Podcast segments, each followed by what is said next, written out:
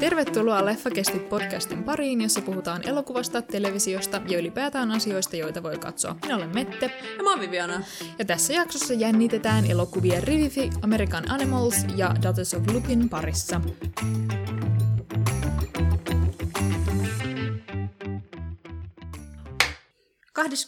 Ensimmäinen huhtikuuta 2021. Täällä taas. Kevät on pitkällä jo. No mullahan tässä välissä ei ole tapahtunut yhtään mitään, koska mä oon vaan jatkanut Vampire Diariesin katsomista. ja mun elämäni pyörii kaiken työn ja sellaisen, ja sitten Vampire Diariesin ympärillä edelleen. Olet heidän pauloissaan. Olen, olen heidän pauloissaan. Siinä on ollut ylä- ja alamäkiä. Jengiä kuolee edelleen tehokasta tahtia. ah, viimeinen tuotantokausi edessä. Mäkin olen vaan suurimmaksi aina välillä tehnyt mitä näitä mun osa-aikaduunejani ja sitten just katsonut jotain vanhempaa, mm. joka on sattunut kohdalle silleen, hmm. Mutta ei ole aina kyllä elämässä myöskään aikaa katsoa kahdeksaa kautta Vampire Diariesia. niin, nyt ei mulla ole periaatteessa oikeasti aikaa, mä vaan katson sitä tehdessäni kaikkea muuta. Mm, niin mutta, tota, tota, mutta tavallaan, että on semmoinen tunne, että nyt on se hetki elämässä, kun mä katson tätä, on ehkä se pointti tässä. Mun lempari juttu on, että sä et ole tosiaan ainoa mun ystävistä, joka on silleen, niin muuten mä oon kattonut Vampire Diaries tässä viime aikoina. Että silleen ihan sattumalta. Se varmaan... Useampi henkilö on minulle Osit... puhunut tästä. Osittain se varmaan johtuu siitä, että se on HBOssa. Mm, ah, okei. Okay. Että et se, sit kun siellä ryhtyy selaamaan niitä, mm. niin toteaa, että Aa, hei, minä muistan tämän. En mm. ikinä välttämättä katsonut tätä, mutta minä tiedän tämän. Mm. Ja tämähän oli suosittu. Ja sitten sitä ryhtyy kattoja on silleen, Tämä on parempi kuin oletin. Hell yeah. Hei oikeastaan, oon mä sittenkin muuten kattonut jotain uutta ähm, lähiaikoina liittyen tässä jakson teemaan. Siis mä katsoin tota noin, ähm, Netflixin sen uuden dokkarin, joka kertoo äh, Isabella Stewart Gardner tota noin, ähm, museon taidevarkaudesta, joka tapahtui vuonna 90, 1990. Mm. Tuli just vähän aikaa sitten.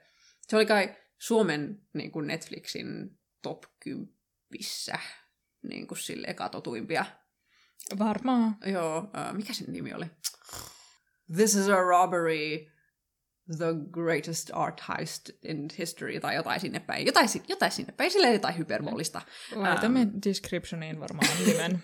Mutta joo, mä katsoin sen, uh, sen katsoin tosi nopeasti, se oli neljä jaksoa. Mm. Um, ja tää oli mulle tuttu keissi, koska siis mulla oli vaihe elämässäni, jossa mä kuuntelin hirveästi true crime podcasteja, mm. niin kuin ihan liikaa se vaihe elämästäni on nyt ohi. Mm. Mutta tota, joo, että mä, tota, mä en ole kuunnellut True Crime podcasteja enää pitkään aikaa. Enkä mä oikeastaan katsonut dokkareitakaan, koska nykyään mä oon vaan silleen, tää on liian sensationalisoitu eikä ota mitään huomioon.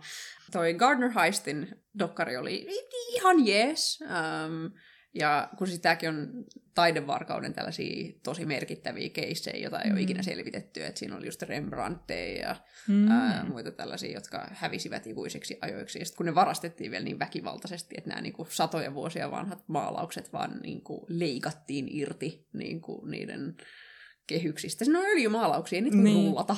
Ei niin. niin, silleen, hmm, ovatkohan ne nyt tuhoutuneet ikuisiksi ajoiksi, enkä me koskaan tule löytämään niitä uudestaan hyvin, uudestaan. hyvin mahdollista. Ää, ei ole näkynyt niin kuin 30 vuoteen nyt. Niin. Miten taidemaailma selviää tästä? Mutta, tota, se oli ihan semi-mielenkiintoinen. Katsoin vanhempieni kanssa tämän. Mäkin katsoin, mä katsoin Justice Leaguein. No niin, okei. Mä en katsonut sitä. Mä oon niin kuin, nähnyt silleen sivusilmällä, kun muut ovat nähneet sen. Oliko se neljä tuntia pitkä? Oli. Mä katoin siinä siis semmosena niinku watch party meininkinä no niin, niin, niin, niin, ei, se, okay, ei, okay. ei, ei sitä minä muuna kannata katsoa Näin mä mielestäni. Koska sehän tekee siis huonosta leffa, leffasta keskinkertaisen. No okei. Okay. Niin, sit, sit sä oot silleen, no se oli semmoinen keskinkertainen leffa. Joka oli neljä tuntia pitkä. Joka oli neljä tuntia pitkä, silleen hihaa. Et, Kiitti Zack Snyder hirveästi tästä. et, et, se, silleen, mun mielestä Mä, mä oon seurannut sille, koska seuraan välillä just jotain filmiä, YouTubea ja Twitteriä ja tällaista, niin sen mukana tietysti on aina ollut niin kuin, ö, Release the Snyder Cutista, niin kuin mä oon seurannut sitä keskustelua sen ympärillä ja sitten sitä absurdiutta, että se ylipäätänsä tuli. Mm. Niin mua kyllä silleen kiinnosti, vaikka mä tiedän, että se leffana ei tule kiinnostamaan, mun mielestä Zack Snyderin leffat ei ole erityisen hyviä. Oikeesti mä en osaisi nimetä yhtään Zack Snyderin leffaa sen takia, koska mä en vaan ole seurannut hänen uransa. Mä oon todennäköisesti nähnyt yhden niin sen san, niin supersankarileffoista, mutta Siis niinku ne sen tota, Watchmen ja sitten 300, 300 on ehkä ne semmoset, Mä oon ne just liittyy, niin, että ne silleen sarjakuviin liittyy, mutta ne on ne sen. Jos semmoinen keskinkertainen toiminta kiinnostaa, niin Siinä on, siinä on just silleen hyviä pätkiä, mitkä tuotiin lisää siihen elokuvaan suhteessa Joss Whedonin versioon. Mutta sitten esimerkiksi koko loppuepilogi, eh, ehkä se vain kiinnosta mua, mutta mä oon vaan niin hämmentynyt, miksi se edes on siinä, koska se loppu, koko loppuepilogi on siis basically sitä, että jos mä saisin tehdä lisää näitä elokuvia, niin sitten tämä olisi johdatus niihin, tämä epilogi. Mutta sitten se todennäköisesti ei kyllä ole saamassa tehdä lisää mm. niitä elokuvia. Koska niin tämäkin oli aika, että tämä elokuva tehtiin, mm. niin siihen vaadittiin pandemia. oh, Se, että kaikki tota, tota, HBO, ei kun anteeksi, Warnerin siis CEO-jävät erotettiin ja uudet tuli niiden tilalle. Wow! Ja tota, tota, se, että HBO Max on niinku silleen, ne julkaisi sen ilman, että niillä oli hirveästi mitään silleen pönkittämässä sitä julkaisua. Niillä oli aika tyhjä silleen, niin kuin Harry Potterit täällä samaan aikaan, kun J.K. Rowling on olemassa perseestä. Niin just. Niin just silleen, että ah, mitenköhän me, mitenköhän me niinku mainostetaan tätä HBO Maxia, nämä on silleen, hei, release the Snyder Cut. niin kaikki nämä random silleen aspektit vaadittiin, että ne oli valmis silleen tekemään Snyder Cutin loppuun. Ja sekin vaati silleen mitä 50 miljoonaa lisää Jesus siihen, Christ! niin kuin mitä se oli jo tehnyt, koska eihän se ollut valmis niin kuin leffa tietysti. Siinä oli silleen, Niin, ne oli siis- kuvannut ne kohtaukset, mutta kaikki CGI täytyy todennäköisesti laittaa ja silleen tehdä se elokuva valmiiksi. Ja, siis mä oon niin sivusilmällä seurannut, että kaikki tää on niin mennyt mut ohi, koska mä oon ollut vaan silleen, Zack Snyder, I see. Okei, okay. niin kuin silleen. Tämän takia se on kato kiinnostava tapaus, että se on tosi erikoinen, että koska, mä olen puhumaan Justice Leaguestä, mutta koska siis se lähtökohtaisesti se elokuva ei olisi ollut tällainen, koska Warner oli silleen, se elokuva täytyy olla tasan kaksi tuntia. Hmm. Sitten tämä Snack Snyderin mummo, äiti. Nyt mä oon tosi pahoillani. Lähisukulainen kuoli, minkä Oh takia sen God. täytyy jättää se leffa. Se oli hänelle tärkeä projekti, mutta suku kutsui. Kyllä. Ja totta kai täytyy mennä huolehtimaan tästä. Sitten Warnerilla ollaan silleen, me ei suostuta siihen, että me työnnettäisiin tästä, tätä leffaa vaikka vuosi eteenpäin. Okei, kuka me otetaan tänne tekemään tätä hommaa? Joss Whedon on tehnyt Avengers-elokuvia kaksi kappaletta. Justice League on elokuva, jossa läjä supersankareita tulee yhteen, niin kuin Avengers-leffoissa. Otamme Joss Whedonin. Mutta Joss Whedon täysin erilainen ohjaaja, mitä Snack Snyder on. Mitä järkeä? Joss Whedon tekee huonon elokuvan. Kaikki ollaan silleen, well, se oli vähän pettymys, ja unohdamme sen jälkeen sen. Mutta sitten alkaa tämä kaina ahdisteleva ja ikävä ja joka ikisen Warnerin mitenkään liittyvän niin kuin te- tekstipalstan te- Release the Snyder Cutin Juurikin. hu- huutava tota, tota, fanikerho. Sitten siihen alkaa liittyä sille Jason Momoakin sanoo, mä olen nähnyt sen. Release the Snyder Cut. Homma lähtee käsistä. Koko ajan siinä on pieni semmoinen, että Zack, Snyder ei varsinaisesti ikinä tuomitse tätä, vaan se on vaan silleen, niin kuin, että joo, sit mä teen tämmöisiä juttuja siihen, ja myy, olisin kyllä, olisi kyllä tosi kiva myy. Ja sitten kaikki tämä niin kuin HBO Max, Warner CEO ja pieni erotus, ty, ty, ty, ty, ty, tapahtuu. Ja sitten ne on silleen, okei, okay, tarvitsemme jotain. Meillä ei ole valmista varsinaisesti elokuvaa, mutta fuck it, annetaan niinku basically tee mitä haluat Zack Snyder, niin sitten me saadaan jotain, millä me saadaan ihmiset sitten niinku kirjautumaan HBO Maxiin, Jesus. kun me julkaistaan se. God damn. Ja sitten ne antoi silleen 50-75 miljoonaa sille niin kuin, ö, lisä, lisärahaa tähän. Ne oli siis jotakuinkin kyllä kuvannut tämän koko elokuvan, Mm. niin nyt vaan niin kuin äänitti jotain pätkiä just Joo, silleen, joo, että joo, puheita joo. pystyttiin vaihtamaan ja tällaista. Ja sitten jotkut pätkäthän oli samoja, mitä oli tässä Joss Whedonin elokuvassa, mutta sitten ne, nyt niissä oli vaan äm, siis eri After Effect-valotus. Joo, okei, okay, okei. Okay. Öö, et sen sijaan, että se oli oranssi, niin sitten se oli harmahtavaa. Mm. Oho. Joo. Ja, ja, ja. Nyt, nyt saatiin elokuva ulos. Ja sitten se on hyvin, se on tosi Zack Snyder-elokuva. Sen fanit tuntuu olevan supertyytyväisiä siihen, mikä on hirveän kiva, I guess. Joo, siis kaikki ne teikit, jotka mä näin, oli vaan silleen, se oli oikeastaan hyvä. Ja mä vaan silleen, well, I'm happy for you. niin kuin silleen, mm. se on hyvä. Kampanjoitte kovasti. Mutta nyt se on ohi, paitsi että nyt aletaan hashtagata, että release the Snyder uh, filmverse. ja Snyderverse. Katsotaan, Snyderverse. Katsotaan tapahtuuko. En voi enää tässä kohtaan sanoa ei, koska oletin, että niin kuin Snyder Cut ei tule, mutta se tuli, joten hmm. Katsotaan, mitä tapahtuu. Voitaisiin tästä hypätä suoraan meidän videoessay shoutouttiin ja sen kautta sitten myös meidän äh, jakson aiheeseen vähän tarkemmin. Meidän ei varmaan tarvitse selittää, mikä Heist-elokuva on. Mutta Ryöstetään jotain Niin. niin. todella vaikeaa. Tai Niin. vaikeasti ryöstettävää ja vaatii paljon suunnittelua, vaatii tiimin. Jep.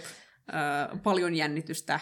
Kyllä. Äh, jene, jene. Eli tällä kertaa on vanhan kunnon Lessons from the Screenplayn video Mission Impossible Executing the Perfect Heist, äh, joka on oikein näppärä video, jossa kahden niin kuin, kohtaus breakdownin kautta äh, Siinä vertaillaan ensimmäisestä Mission Impossibleista kohtausta ja viidennestä. Joo, Rogue. Nation, right? Juu. Joo. Ähm, ja siinä vertaillaan näitä kahta kohtausta ja tavallaan kat- katsotaan vähän niiden kohtausanatomiaa ja mietitään, mikä tekee niistä heist-elokuvan kohtauksen niin hyväksi, että mikä tekee hyvän heist-elokuvan ja mitä heist-elokuvaan usein tulee ää, rakenteellisesti. Tämä oli kyllä siitä just kauhean hyvä, että mä nyt ylipäätänsä tykkään kauheasti Mission Impossible-leffoista. Öö, niin mä katoin tän ja mulla tuli semmonen niinku puhina päälle siitä, että mun täytyy mennä katsoa se ensimmäisen leffan niinku heist-kohtaus, koska se on vaan ihan sairaan hyvä. Et se tehtiin silleen ysärillä ja se on kinda yksinkertainen. Siin, tai tavallaan mä tiedän yksinkertainen, mutta sitten silleen haistiksi on enemmän jopa yhteistä jonkun Rivifin kanssa, joka on silleen 50-luvulta, Joo. kuin sitten niiden myöhempien Mission Impossible-leffojen, koska ne on niin suuri eleisiä, että sitten sit kun kiipeillään korkeimman rakennuksen lasi seiniä pitkin, niin si- siinä on vähän eri fiilis kuin mitä siinä ykkösleffan yhteen huoneeseen sidotussa niin kuin vajerin varassa. Si- ja siinkin on niin hyvä se, että sitä vajeria se ei ole mikään kone, vaan sitä pitää ihminen kiinni. Mm. Ja osa sitä hommaa on vaan se, että me katsotaan, kun se niin kuin hiki valuu Jep. sitä niin kuin köydenpitäjältä, ja sitten se on vaan sellainen, uh, uh, Joo, siis- niin hyvä. Niin kuin, kun mä en ole nähnyt yhtäkään Mission Impossible-elokuvaa, ää, mä olen Mun- nähnyt vain pätkiä niistä, en ole nähnyt yhtään kokonaan. Me, meidän pitää tehdä joku maratoni. Pitää katsoa Mission Impossible-leffat, ehdottomasti.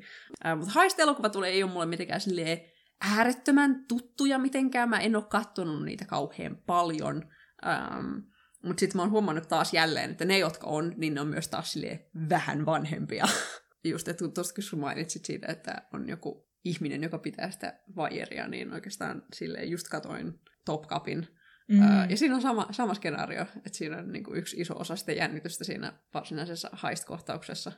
On, on se, että siinä on äh, jäbä, joka pitää akrobaattia vajerilla. Ihan ole 100 prosenttia siinä messissä. Mutta anyway, mä itse, kuten sanoin, en ole hirveästi niitä kattonut. Siis, tämä on nyt maailman kummallisin jakso, koska jos viime jakso oli silleen, olen katsonut hirveästi vampyyrijuttuja sun kannalta, niin tämä on nyt meille molemmille silleen, kyllä mä oon niitä kattonut, mutta se ei ole, se ei ole just taas semmoinen, mitä mä olisin etsinyt ihan hirveästi. Ja niitä niit just tulee silloin tällöin, ne meni vähän pois muodista. Mm. Öö, tuli viimeisin Oceans-leffa, joka ei ollut erityisen hyvä. Mm. Ja Mission Impossible nykyään on hyvin erilaisia heist-leffoja kuin mitä ne oli silloin alkuaikoinaan. Koska just se, se ykkönen nyt ylipäätänsä silloin, se on hirveän camp, siinä on räjähtävää purkkaa ja muuta sellaista. Mm. Mutta suurin osa niistä ykkösen gadgeteista on poistettu. Niillä on ne Scooby-Doo-maskit vielä jäljellä, mutta muuten se on... Siellä on aina joku haist kyllä, mutta ne, ne, on, ne on enemmän semmosia äärimmäisen hienosti stunt-koreografioituja toimintaleffoja. Joo, joo. Ja se haist-osuus pitää sen mielenkiinnon yllä, että niillä on aina joku silleen, koska niiden täytyy aina tehdä joku suomeksi vaarallinen tehtävä, mutta siis mahdoton tehtävä. Mm. Että se kuitenkin on aina sidottu siihen elokuvaan, että ne on aina tavallaan vähän haisteja. Mutta sitten kun se vaarallinen te- tai silleen, tehtävä alkaa olla sitä, että me lennämme kahden heliko- helikopterin kanssa fucking Uudessa-Seelannissa, niin siinä on, siinä on vähän eri, eri meininki kuin ehkä niissä varhaisimmissa. Mutta se, ne on vaan, ne on, koska nyt niinku, niitä, niistä ei puhuttaisi ihan samalla lailla haistielokuvina, vaan ne on vaan silleen parhaimpia toimin, se on vaan paras toimintaleffasarja, mitä tällä hetkellä on. Mm. Se, se, se vaan toimii niin kauhean hyvin ja on niin kauhean jännä se stuntti craftsmanship mm. niissä on vaan, Joo, siis koska Tomppa meinaa kuolla joka kerta, niin siinä on vaan eri fiilis kuin se, että kaksi CGI-autoa törmää toisiinsa. Toisiinsa. Mutta ehkä haistit on tullut takaisin, varsinkin kun nyt toi, toi um, Netflixiltä tuli tämä Lupin-sarja, Mm. um, jossa Omasi on pääosassa. Ja mä katoin sitä vähän, pari jaksoa. Mä halusin kauheasti tykätä siitä. Mä ehkä yhdellä yritän palata siihen, mutta ne ekat pari jaksoa vaan ei voittanut mua puolelleen. Niissä oli... Jotkut asiat niissä oli vaan vähän turhan hataria. Se muuten mikä on, että jos jotain haluaisi haistilla tehdä, niin mä sanoisin, että palataan takaisin menneisyyteen. Mm. Koska jos Ocean's Eleven tuli silleen 2001 ja se synnytti semmoisen uuden aallon niin kuin moderneja heist-leffoja Ja sitten kun sekin oli vielä remake. siitä Niin, niinku 60-luvun. alkuperäisestä, Niin. leffasta, niin, niin, niin. mutta siitä, siitä tuli semmoinen, että koska siinähän on tosi silleen suuri, ja silloin ne, ne vaatii, ne, niillä on ne 11 ihmistä, jotka toteuttaa Jep. sen, ja sitten siinä melkein kolmannes just annetaan vaan, ja se on nimenomaan se on se loppu.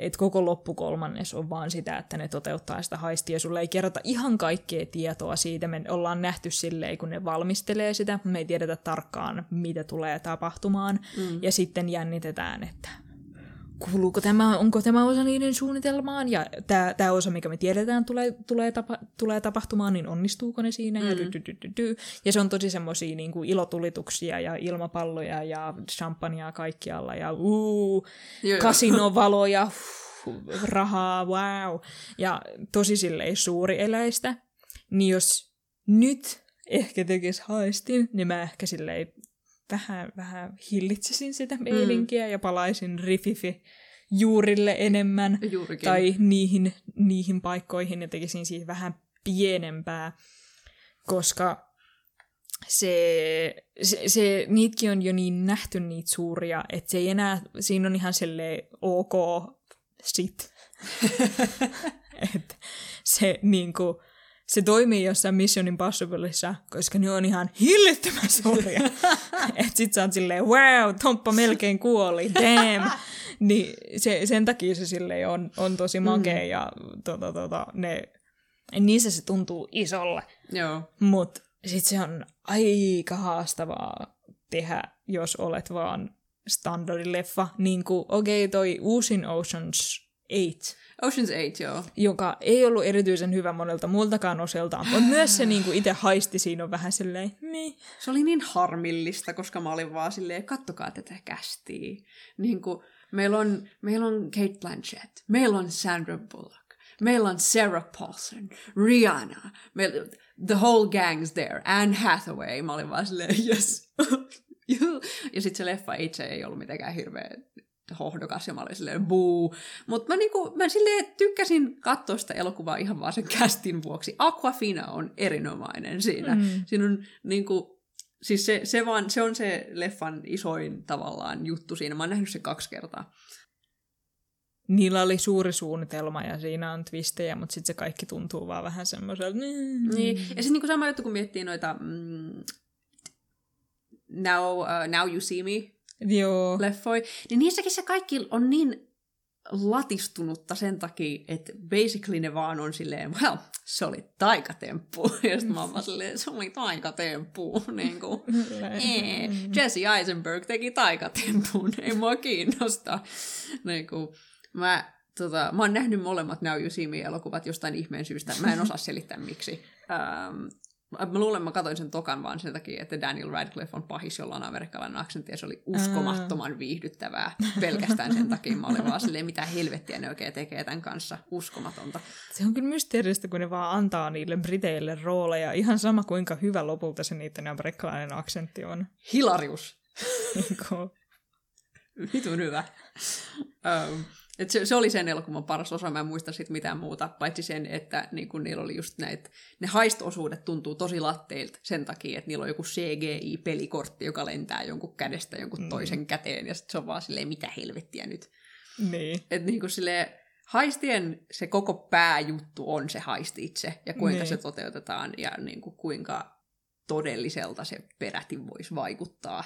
Mm. Um, että vaikka me kaikki tiedetään, että se on höppää, niin sillä, niin kuin sillä tavalla sellainen se, fiilis. Että niin, se, sen täytyy olla siinä, niin. sen tasapainottelee. Juuri. Koska haisleffat, sen takia American Animals on niin jännä, koska mm. ne tuntuu ihmisille, Jep. koska näissä kaikissa muissa ne tuntuu hahmoille, Jep. ketkä siinä toimii. Et ne on vähän semmoisia elämää suurempia, ja just Ocean's Eleven on kauhean hyvä esimerkki siitä, että se on vaan silleen, toi tyyppi syö, vanha setä, George Clooney, nuori mies, niin sitten ne on kaikki silleen, ne oli varmaan epämääräisimmät stereotypiat, mutta nämä oli basically se juttu niissä. Don Cheadle, paskalle lontoolaisaksentilla. Silloin se on niin villi kuule. Se on niin hyvä. Se on, se on Ai, ai, ai, villi ai, se ai, ai, aksentti. Se on kyllä, se on ikoninen. Ei siitä pääse mihinkään. Joo. Kun si- siinä on, no joo, ehkä mä nyt en lähde puhumaan pelkästään siitä aksentista, mutta mun ne on just semmosia, että aha, no nämä on tämmöisiä ryhmähahmoja, jotka toteuttaa tämmöisen just vähän elämää suuremman haistin, ja siinä on hirveän monta liikkuvaa osiota, jotka vaan kaikkien pitää toimia. Mm-mm. Uh, ja sitten se on silleen niin kuin, tää on tavallaan tosi överi, mutta sitten siinä on joku semmoinen pieni inhimillistävä tekijä kuitenkin, että ne jossain jutussa vähän epäonnistuu Mm. tai mitä tahansa tällaista. Että siinä on pieni semmoinen, oh, tämä menetkään aivan suunnitelman mukaan. Ei hätää, he saivat pyörtettyä sen ympäri kuitenkin. Ja he potkivat George Clooneyn tiimistä viime hetkellä, koska hän kävi tapaamassa vaimoaan, mutta oh, hän pääsee itse asiassa takaisin mukaan tähän joukkoon, koska hän palkkaa random tyypin jostain. Ja näin. Niin, niin sit siinä on semmoinen, että se on överi, mutta siinä on joku semmoinen kuitenkin pieni, se ei ole taikuutta ehkä se justiinsa, että se jotenkin on vielä vähän sidottu tämän joo, maailman joo, joo. sääntöihin Ja kuitenkin. siksi se niinku kinda toimii. Niin. Jep. Aloitetaanko meidän historiallisesta esimerkistämme? Aloitetaan vaan Rififistä.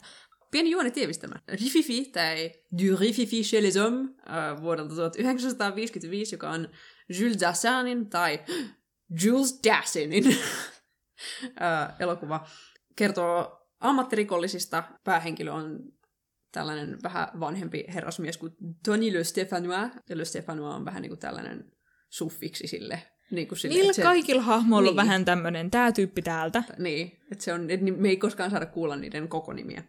Ähm, mutta hän on just päässyt vankilasta, se istui viisi vuotta äh, hänen nuoremman kollegansa ja ystävänsä puolesta. Ja tämä nuorempi kollega kautta ystävä sitten löytääkin hänet, kun hän on päässyt vankilasta. Hän on ollut pelaamassa pokeria koko yön. Ja on silleen, hei, meillä olisi tällainen keissi tällaisessa jalokivikaupassa, että tuutko messiin meidän kanssa. Ja Toni tietenkin on hieman vastahakoinen, koska just pääsi vankilasta ja haluaa mennä heti takaisin sinne, mutta sitten hän saakin selville, että hänen entinen tyttöystävänsä on ää, ää, lyönyt hyntyyt yhteen ää, klubiomistaja gangsterin ää, Gryterin kanssa. Tämä sitten saa hänet oikein katkeraksi ja sitten ne päättää, että okei, no ryöstetään noin. Ja siitä tuleekin sitten kunnon operaatio, koska Toni on vaan tosi vihainen.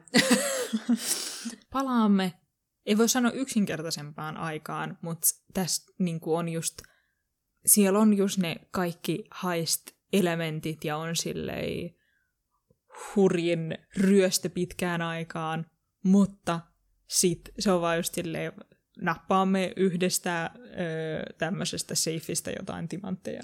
Jep, tämä ei ole mitenkään maailman niin kuin, korkeimmat panokset ryöstö.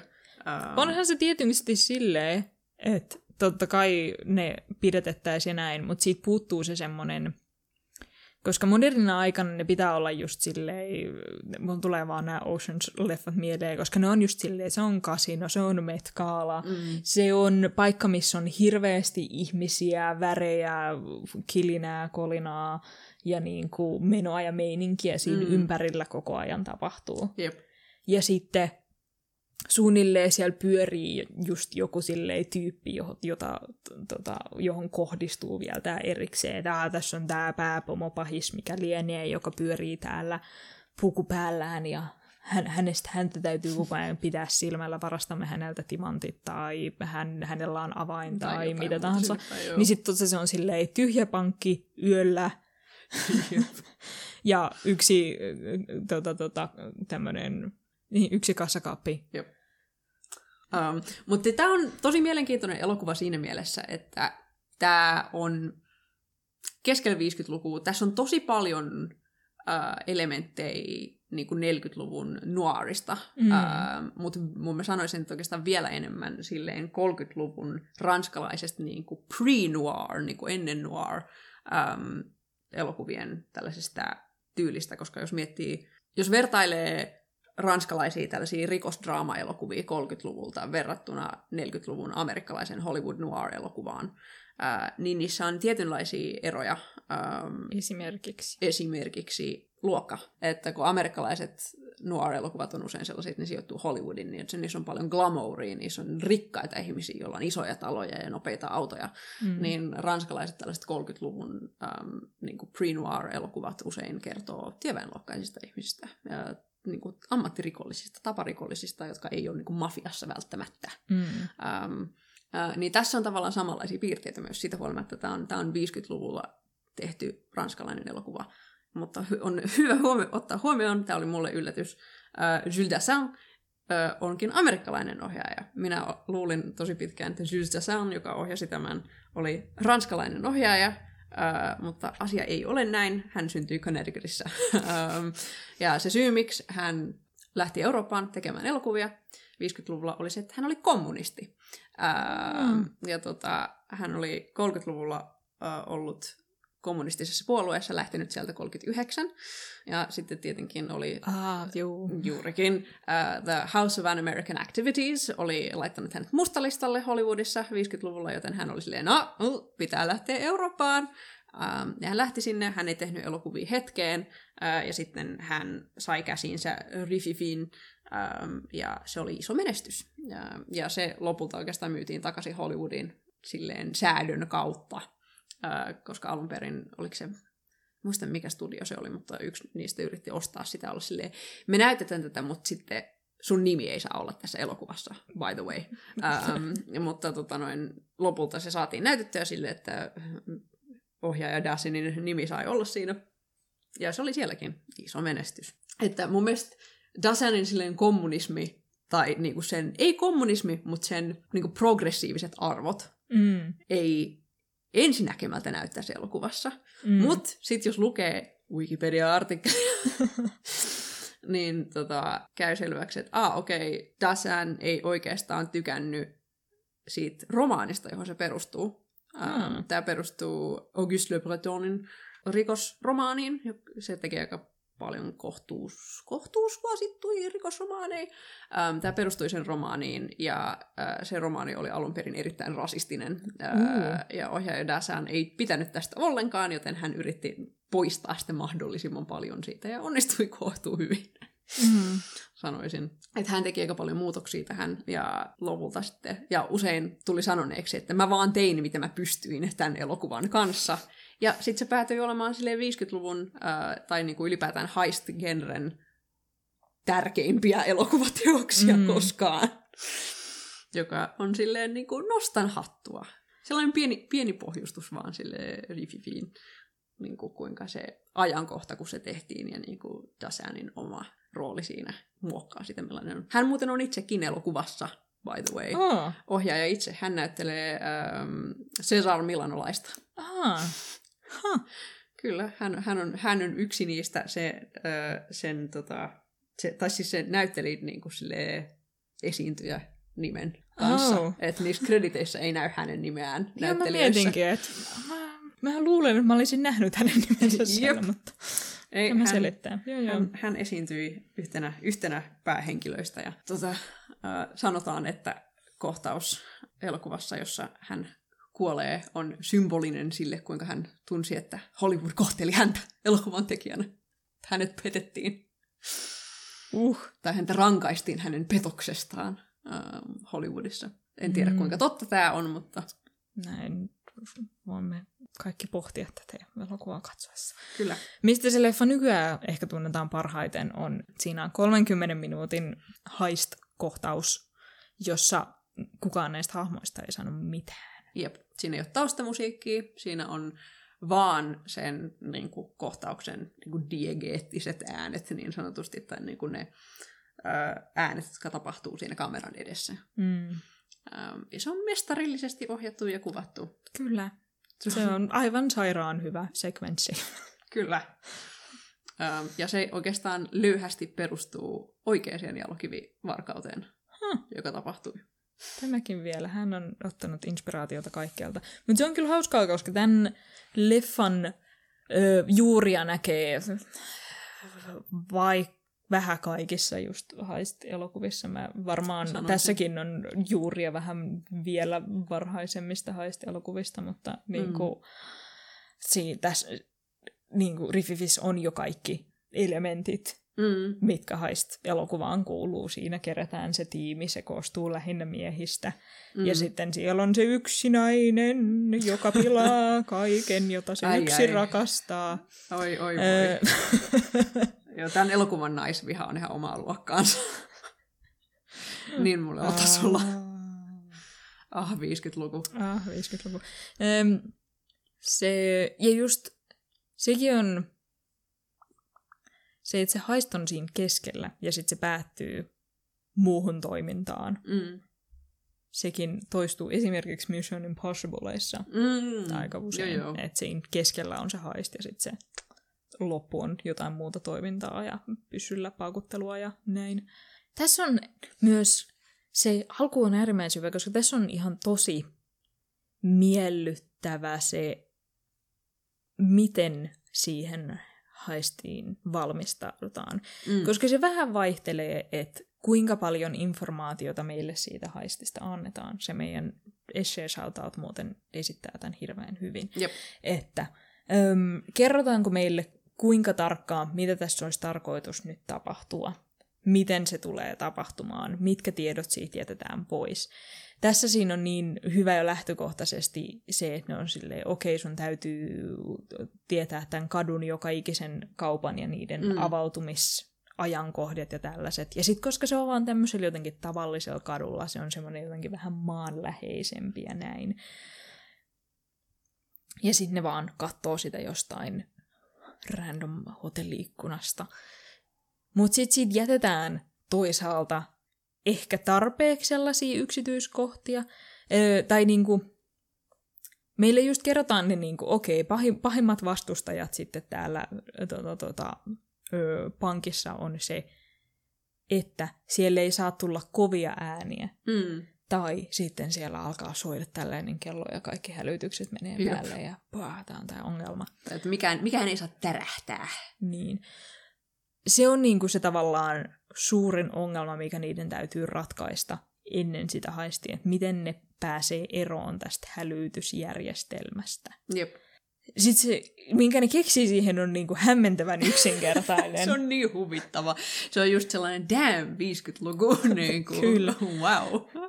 Ei, ei ole semmoista niinku pommien purkamista ja vaireiden leikkaamista ja tällaista, vaan se on jotenkin hämmentävän yksinkertainen se, miten ne menee. Mutta sitten kun ne pääsee siitä eroon, niin sitten se loppu on tavallaan vaan sellaista, että ne on, niinku taistelee aikaa vastaan Mm, jep.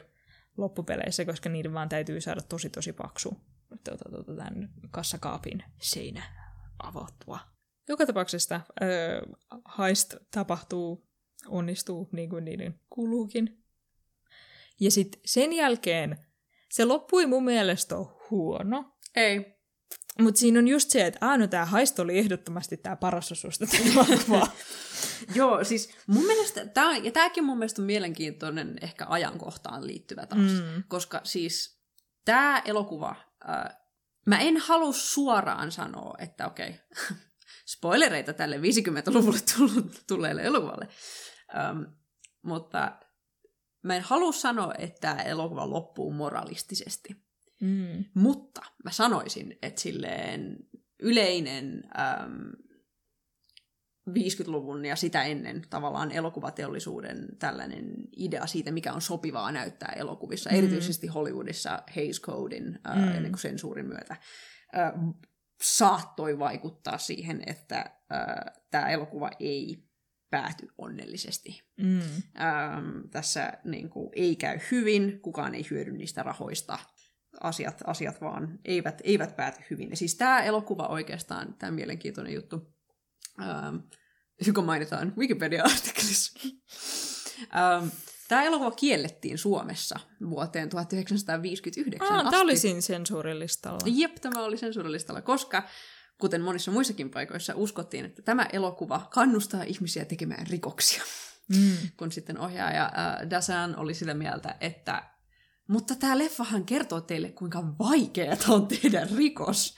Niin kuin, ei tämä pitäisi kannustaa ketään mihinkään. Tämä näyttää ihan hirveältä. Ja siis tosiaan se toteuttaa sinänsä äh, Hays Codelaisia ajatuksia silleen elokuvista, jossa on rikollisia päähenkilöinä, Mm. koska kukaan ei selviä Niin. Um, et mä, mä, niin mä en sanoisi, että tämä on tyypillinen niin kuin sen kauden moralistinen tarina, mutta tämä muistuttaa niitä tosi paljon. Joo. Koska niinku, nykyaikana ne on niin suuria, ne on aika glorifioituja. Mm. Ja just semmonen paljon sellaista jotenkin, että ö, tarkoitus pyhittää keinot, että mm. nämä varastaa jotain, koska tämä tyyppi on tosi pahis. Ja Mm. nämä, on, nämä on niin hyviä tyyppejä nämä meidän pääjatkat. Tai sitten nämä on rikollisia, mutta tämä on vielä pahempi rikollinen, tämä keneltä ne varastaa nämä. Ja se on just silleen, tämä ei ole niin iso ongelma, että ne varastaa nämä. Mm. Kukaan, kukaan ei menetä tässä silleen, kukaan hyvä ihminen ei menetä tässä mitään. Että se on niinku ihan ok, että, että tehdään tämmöisiä suuria varkauksia, jota on tässä, mutta sitten kun nykyään sitä voi silleen vähän glorifioida. Niin, se on, sitten- sitä on tehty aika paljon jo Niin. niin. silleen, että sellainen niin kuin, että mun mielestä on hyvä kontrasti tälle oikeastaan olisi just äh, Dasanin toinen niin kuin haisteelokuva, jonka hän teki mm, yhdeksän vuotta tämän jälkeen, Mm. äh, vuonna 1964, kun Top Cupi, äh, joka on aivan erilainen elokuva. Mm. Siis se, kun, kun Rififi on vakava, se ö, ottaa tavallaan sen rikoksen vakavasti. Ne hahmot on silleen aika komplekseja, ö, niin kuin, silleen moraalisesti harmaalla alueella. Mm. Ö, niin Top Cupi, joka lyhyesti kertoo siitä, että ö, on tällainen nainen, joka on ollut taidevarasta ja jalokivivarassa aika pitkään selkeästi, siinä ei kerrota, on nähnyt Turkissa smaragdin ja hän haluaa sen. Ja hän sitten kokoaa tiimiä tälleen. Ja se on komedia. Se on, se on sellainen niin kuin, Kreikkaan ja Turkkiin sijoittuva tällainen aurinkoinen niin kuin, rikoskomedia, jossa on just ää, tällaisia comic relief-sivuhahmoja ja se on tosi värikäs ja niin kuin 60-lukulaisella tavalla sellainen humoristinen. Sekin päättyy silleen, että ne hahmot, spoilerit, ää, ne hahmot joutuu vankilaan, Mm. mutta se on niinku hauska juttu Aa. siinä. Että se on niinku sellainen, he, sinne ne joutui, ne pääsee sieltä ulos taas jossain vaiheessa, mutta sinne ne meni. Se elokuva loppuu siihen. Ää, Pudu-pu, pudu-pu. Jep, ää, loppuu siihen, että niinku, no kohta ne pääsee sieltä ulos ja sitten ne menee ää, pff, Moskovaan. Et, niin kuin, se on tosi jännää miettiä tavallaan, Dasan ohjas nämä molemmat haistelukuvat silleen melkein kymmenen vuotta erossa toisissa, toisistaan, ää, ja kuinka ne on ihan eri puolella niin kuin sitä tavallaan spektriä, niin kuin mm. haistelukuvaspektriä. Että Top Cupi, mä en tiedä, onko glorifioiminen se oikea sana, koska se ei ota niin kuin, tavallaan, se ei ota niitä rikollisia tosissaan millään mm. tavalla, se ei ota mitään siitä tosissaan, mutta tota noin, se suhtautuu siihen rikollisuuteen ja siihen jalokiven ryöstämiseen erittäin kevyesti.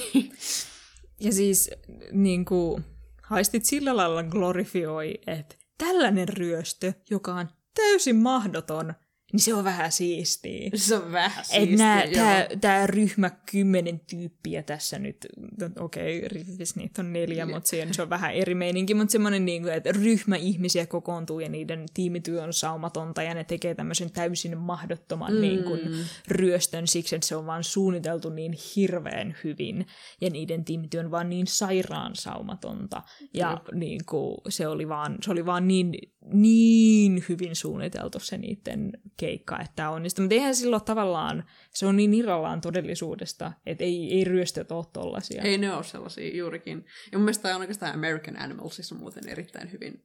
Joo. Jep, palataan siihen.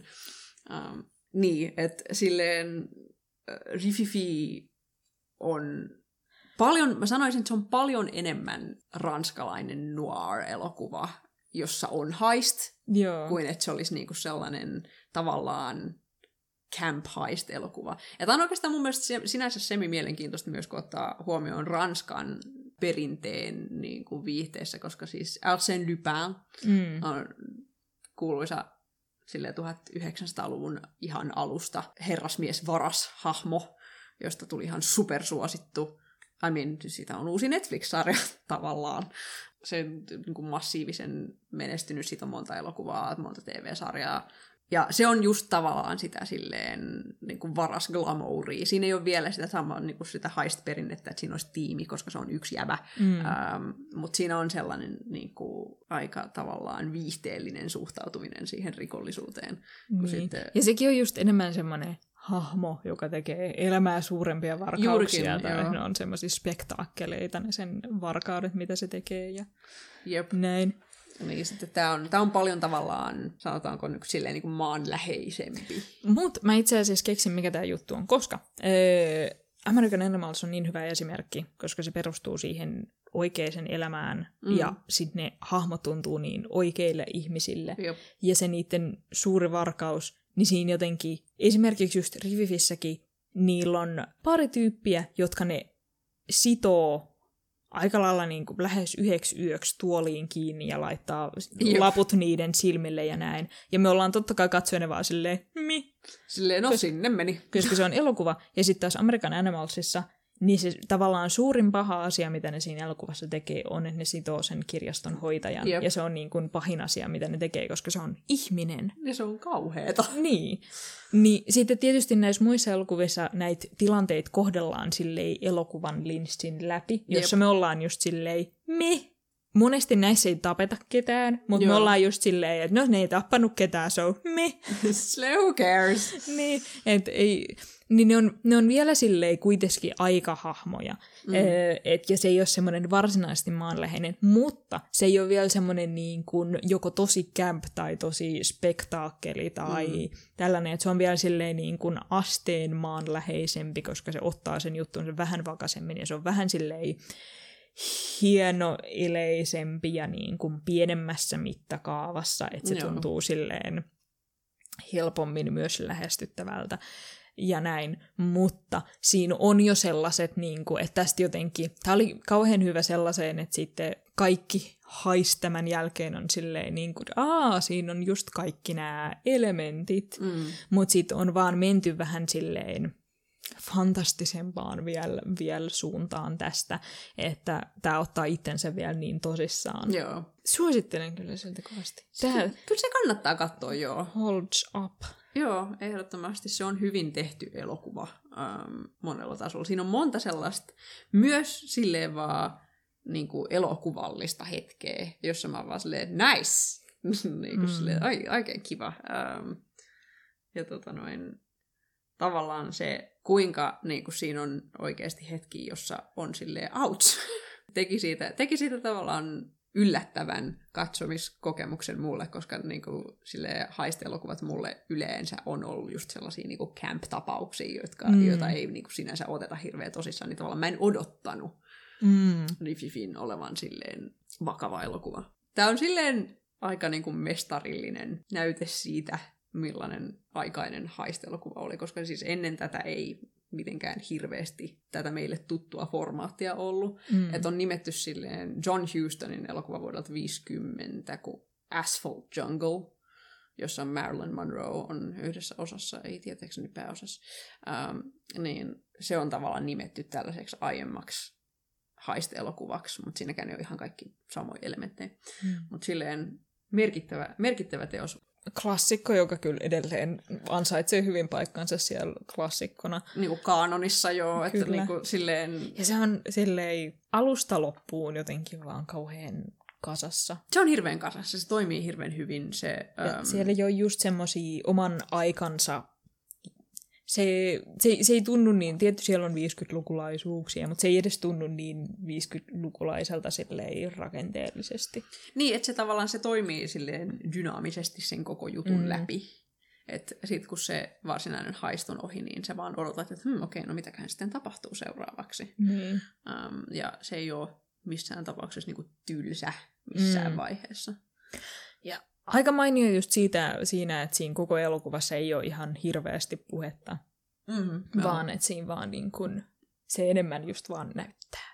Ehkä me lähdetään siitä eteenpäin, öö, koska sitten tässä välissä, mä ajattelin, että voidaan mennä pieni tämmöinen timeline, että jos tämä oli niin kuin 50-luvulta, niin 60-luvulla Hollywoodissa tehtiin hirveästi niitä kämpei heist-sarjoja. Mission Impossible oli alun perin Joo. 60-luvun ö, heist-tv-sarja, missä oli just hassuja gadgetteja, ne Scooby-Doo-maskit tulee sieltä ja muuta oli.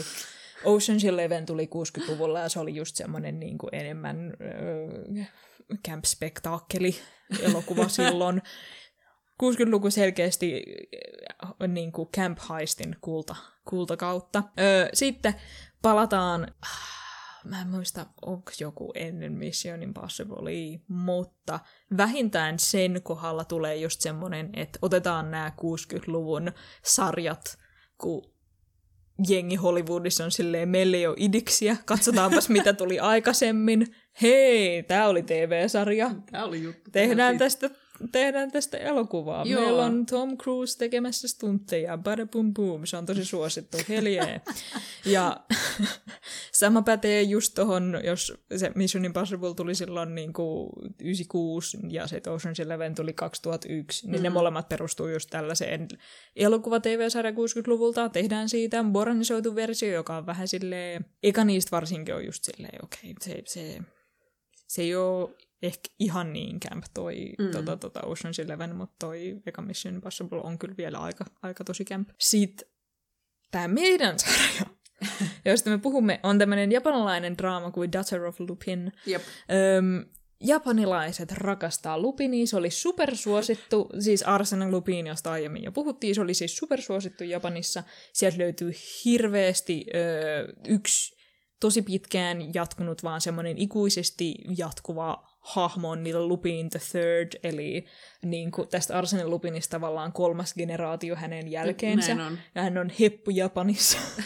siis sitähän on tullut just joku semi-uus. Joo, joo, joo. Sitten tehdään aktiivisesti lisää juttuja, koska se on vaan tavallaan kuuluu semmoiseen niin kuin, I guess, sarjakaanoniin, jota vaan te voidaan tehdä silleen loputtomasti ja sitten se menee uusille seikkailuille ja mm. sitten siellä on ne tietyt hahmot ja tämä poliisista, jonka nimeä mä en muista, joka vain ikuisesti jahtaa Lupinia, mutta ei koskaan saa sitä kiinni. Tietenkin. Mutta siellä siis tunnetaan Lupin kauhean hyvin, ja sitten jos ihmisille sanotaan, aa, se on Lupinin tytär, niin ollaan silleen, aa, okei, okay, Arsen Lupiniin, okei, okay, ne on herrasmiesvarkaita, okei, okay, siihen liittyy semmoiset niin kuin, tota, tota, varsinkin jos se on tytär, eli naispuolinen ihminen, niin, niin, niin sitten tämmöiset kissa naisvarasasut liittyy Niin, niin, siihen joo, joo, joo, voimakkaasti, että ollaan niissä semmoisissa niinku koko vartalot rikoopuvussa. Ja, siis se, Ja sitten se maski tässä, päällä. Ah, niin kuin, tässä se, että näiden catsuitit on veluuria, on mun lempiasia. Se on niin hyvä juttu. Ah, siis se, se että niin kuin, näillä on koko vartalo niin kuin catsuit-haalarit, jotka on veluuria, ja sitten tästä ihme venetsialaiset niin kuin, naamiot on vaan kyllä 10 kautta 10. Se on niin hirveän hyvä. Mutta siis, siis t- tällähän on silleen, oh, mä en muista ihan tarkkaan miltä luvulta ne on, että oliko nekin 60 vai vasta 80-luvulta. No siis se, mikä mulle tulee mieleen noista on um, Eartha Kitt. Uh, just silleen 60-luvun, um, mun mielestä se oli Mission Impossibleissa siinä sarjassa ja sitten myös tuossa uh, Batmanissa. Niin, nämä erityisesti naisvarkaat, jotka on pukeutunut just näihin catsuitteihin. Mm. Mielestäni 80-luvulta lähtien kuuluisia esimerkkejä on esimerkiksi äh, tämä Cat's Eye. Cat's Eye. Yes, näin päin. Eye japaniksi. ah, okay, Öm, okay, okay, okay. Tästä oli mangaa, että animea. Ja tämäkin on näin niin kuin, tavallaan Lupin the Third herätti vähän niin kuin, boomin myös tähän suuntaan, koska siis esimerkiksi Lupin the Thirdissa on pitkä historia herrasmiesvarkaita. Joo, joo. Lupin the Thirdistä lähti Ranskasta tulevat ö, catsuitit päällä, jos ovat nais, naisvarkaita, ja ne on tosi silleen ovelia ja näppäriä. Ja, Joo, joo, joo, ja sitten tämä salja niin kuin, riffailee tällä legasilla, että sitten paljon myös länsimaalaisilla elokuvilla. Siinä on hirveän paljon viittauksia tota, ö, esimerkiksi Mission Impossibleihin. Mm-hmm. Siinä niin kuin tietyn väliajoin toistuu semmoinen vitsi, että niillä on joku esimerkiksi gadget tai vastaava tämmöinen juttu, ja tää, kun niillä on tämmöinen lupiinin perhe siinä, niin se äitipuoli siinä perheessä kysyy, musta tuntuu, että mä oon nähnyt jossain elokuvassa kohtauksen. Ja sitten niiden isä, isä sanoo tää täysin deadpanen, että sä varmaan vaan kuvittelet. Ja sitten on siellä silleen, aah, ei, Mission Impossible nelosessa oli tää. Juurikin. Et siinä, on, siinä on tosi paljon kaikkea. Niin Joo. kuin, niin kuin pelkästään silleen niissä gadgeteissa, niissä kohtauksissa, mutta sitten todellakin myös vaan esimerkiksi siinä musiikissa. Mm. Se on suoraan 70-luvulta. Se on Joo. niin kuin 60-luvun lopusta 70-luvulta. Siis mulle tulee oikeastaan mieleen monesta, niin kuin alkutunnarista esimerkiksi, mutta Aha, mieleen joo. James Bond ja Charlie's Angels. Juu. Uh, et niinku Charlie's Angels ja sille toinen sarja, joka mulle tulee mieleen, joka on uh, toi brittiläinen televisiosarja, joka kuin The Avengers. Um, niin tota noin, ne ei ole sille varkauteen liittyviä, ne on vakoja sarjoja. Uh, mutta siinä on paljon samanlaisuuksia. Joo, mutta se paljon just johtuu siitä, se itse asiassa Lupin oli jo, Lupin the Third siis oli jo aikoinaan silleen neljättä seinää rikkova. Mm. Ja sitten nämä sarjat on ottanut hirveästi inspiraatiota näistä Joo. niin kuin 60-luvun just silleen vakoja jutuista, ja sitten ne on tavallaan siirretty tähän varaspuolelle. Jep, juurikin, juurikin. Um, ja se näkyy tosi paljon tässä. Ja siksi niin tämä, tämä toimii ihan älyttömän hyvin sen takia, koska se on niin erittäin tietoinen. Kyllä, se on niinku ihan tosi semmoinen kunnon kokooma pastissi vaan tästä niinku koko fucking camp-historiasta. että se vaan kaikki kerääntyy. Ah, ja sitten se vaan, ja sitten se laittaa vaan, se on, se on, se voi sanoa, että se on ennen kaikkea ehkä komedia. Siinä on aika kehno romanssi myös keskiössä. Mua vähän harmittaa, että se ei ole y, niin kuin parempi, se vä, jää vähän silleen latteeksi se Jep. romanssi. Se, se, vaikka kaikesta muusta mä tässä niin kuin, tavallaan oikeastaan pidän, mutta sitten koska siinä on romanssi keskiössä ja se romanssi on vähän silleen, eh, tässä voisi olla, tänne voisi ottaa, ne ottaa sen vakavasti, mutta se romanssi itsessään on tyhmä, jos tässä on järkeä. tai silleen, että se tuntuu tosi semmoiselta häppöseltä, mm. se romanssi. Siinä, siinä ei ole hirveästi niinku perustaa. Et sä, Niin. sä et tiedä, miksi nämä kaksi rakastaa toisiaan niin hirveästi. Siinä Niin. ei selitetä sitä missään vaiheessa muuta kuin, että näin hänet kirjastossa ja hän itki. Rakkautta ensisilmäyksellä. Juurikin. Ja sit varsinkin sen alussa se ei edes tiedä tästä tytöstä mitään, ja se tyttö basically valehtelee sille, silleen niin kuin, että Aa, minä olen pitkästä varkaiden suvusta, niin just. ja toinen on poliisi. Ehkä me voitaisiin antaa tähän itse asiassa nyt tähän väliin juonitiivistelmän. Hös. basically mitä siihen voi sanoa on se, että nuori nainen nimeltä Hana, joka on tällaisen varassuvun perillinen, ää, joka on rakastunut nuoreen mieheen nimeltä Kazuma, joka on poliisi. Ja hänen koko sukunsa on myös poliiseja. Ja siitä tulee se niin kuin, keskeinen draama. Kyllä, tämmöinen Romeo ja Julia tarina, että toinen on pitkästä varassuvusta ja toinen on pitkästä poliisisuvusta. Voivatko he päätyä yhteen ja elää onnellisena? Hyväksyykö heidän perheet toisensa? Ja sitten tota, tämä alkaa sillä lailla, että Hana on vähän silleen niin kuin, että aah voi vitsit, minun ehkä pitäisi kertoa tästä mun suvustani kasmalle. Voi kumpa mä en olisi varas, niin mä voisin vaan elää normaalia elämää. Ja sitten se aina päätyy tilanteisiin, missä sen täytyy käydä laittaa sitä sen varas catsuit päälle. Kyllä. Ja auttaa sen perhettä varastaa joku silleen hyperarvokas öö, esine, jalokivi, mikä tahansa jostain. Yleensä joltain rikolliselta, koska ne on tietysti sellainen supervarkaiden suku, että ne varastaa ainoastaan Pahoilta tyypeiltä. pahoilta tyypeiltä. Joo, ja tavallaan sekin, sekin huvittaa mua kauheasti se, että, siinä, että tässä, on, tässä on se idea sellaisesta niin kuin, äh, kunniallisesta varkaasta mm. jotenkin, että siinä on silleen, että nämä, nämä varastaa vain ihmisiltä, jotka ansaitsevat sen. Joo. Joka on kauhean hauska. Sitten siitä perheestä voisi ehkä mainita se, että Hana, joka on silleen niin kuin hirveän taitava varas, mutta sitten se ei halua olla varas, mutta se on esimerkiksi ö, fyysisesti niistä niin kuin lahjakkain varkaaksi, jos joku joutuu tappeluun, niin Hana joutuu aina tappeluun. Jep.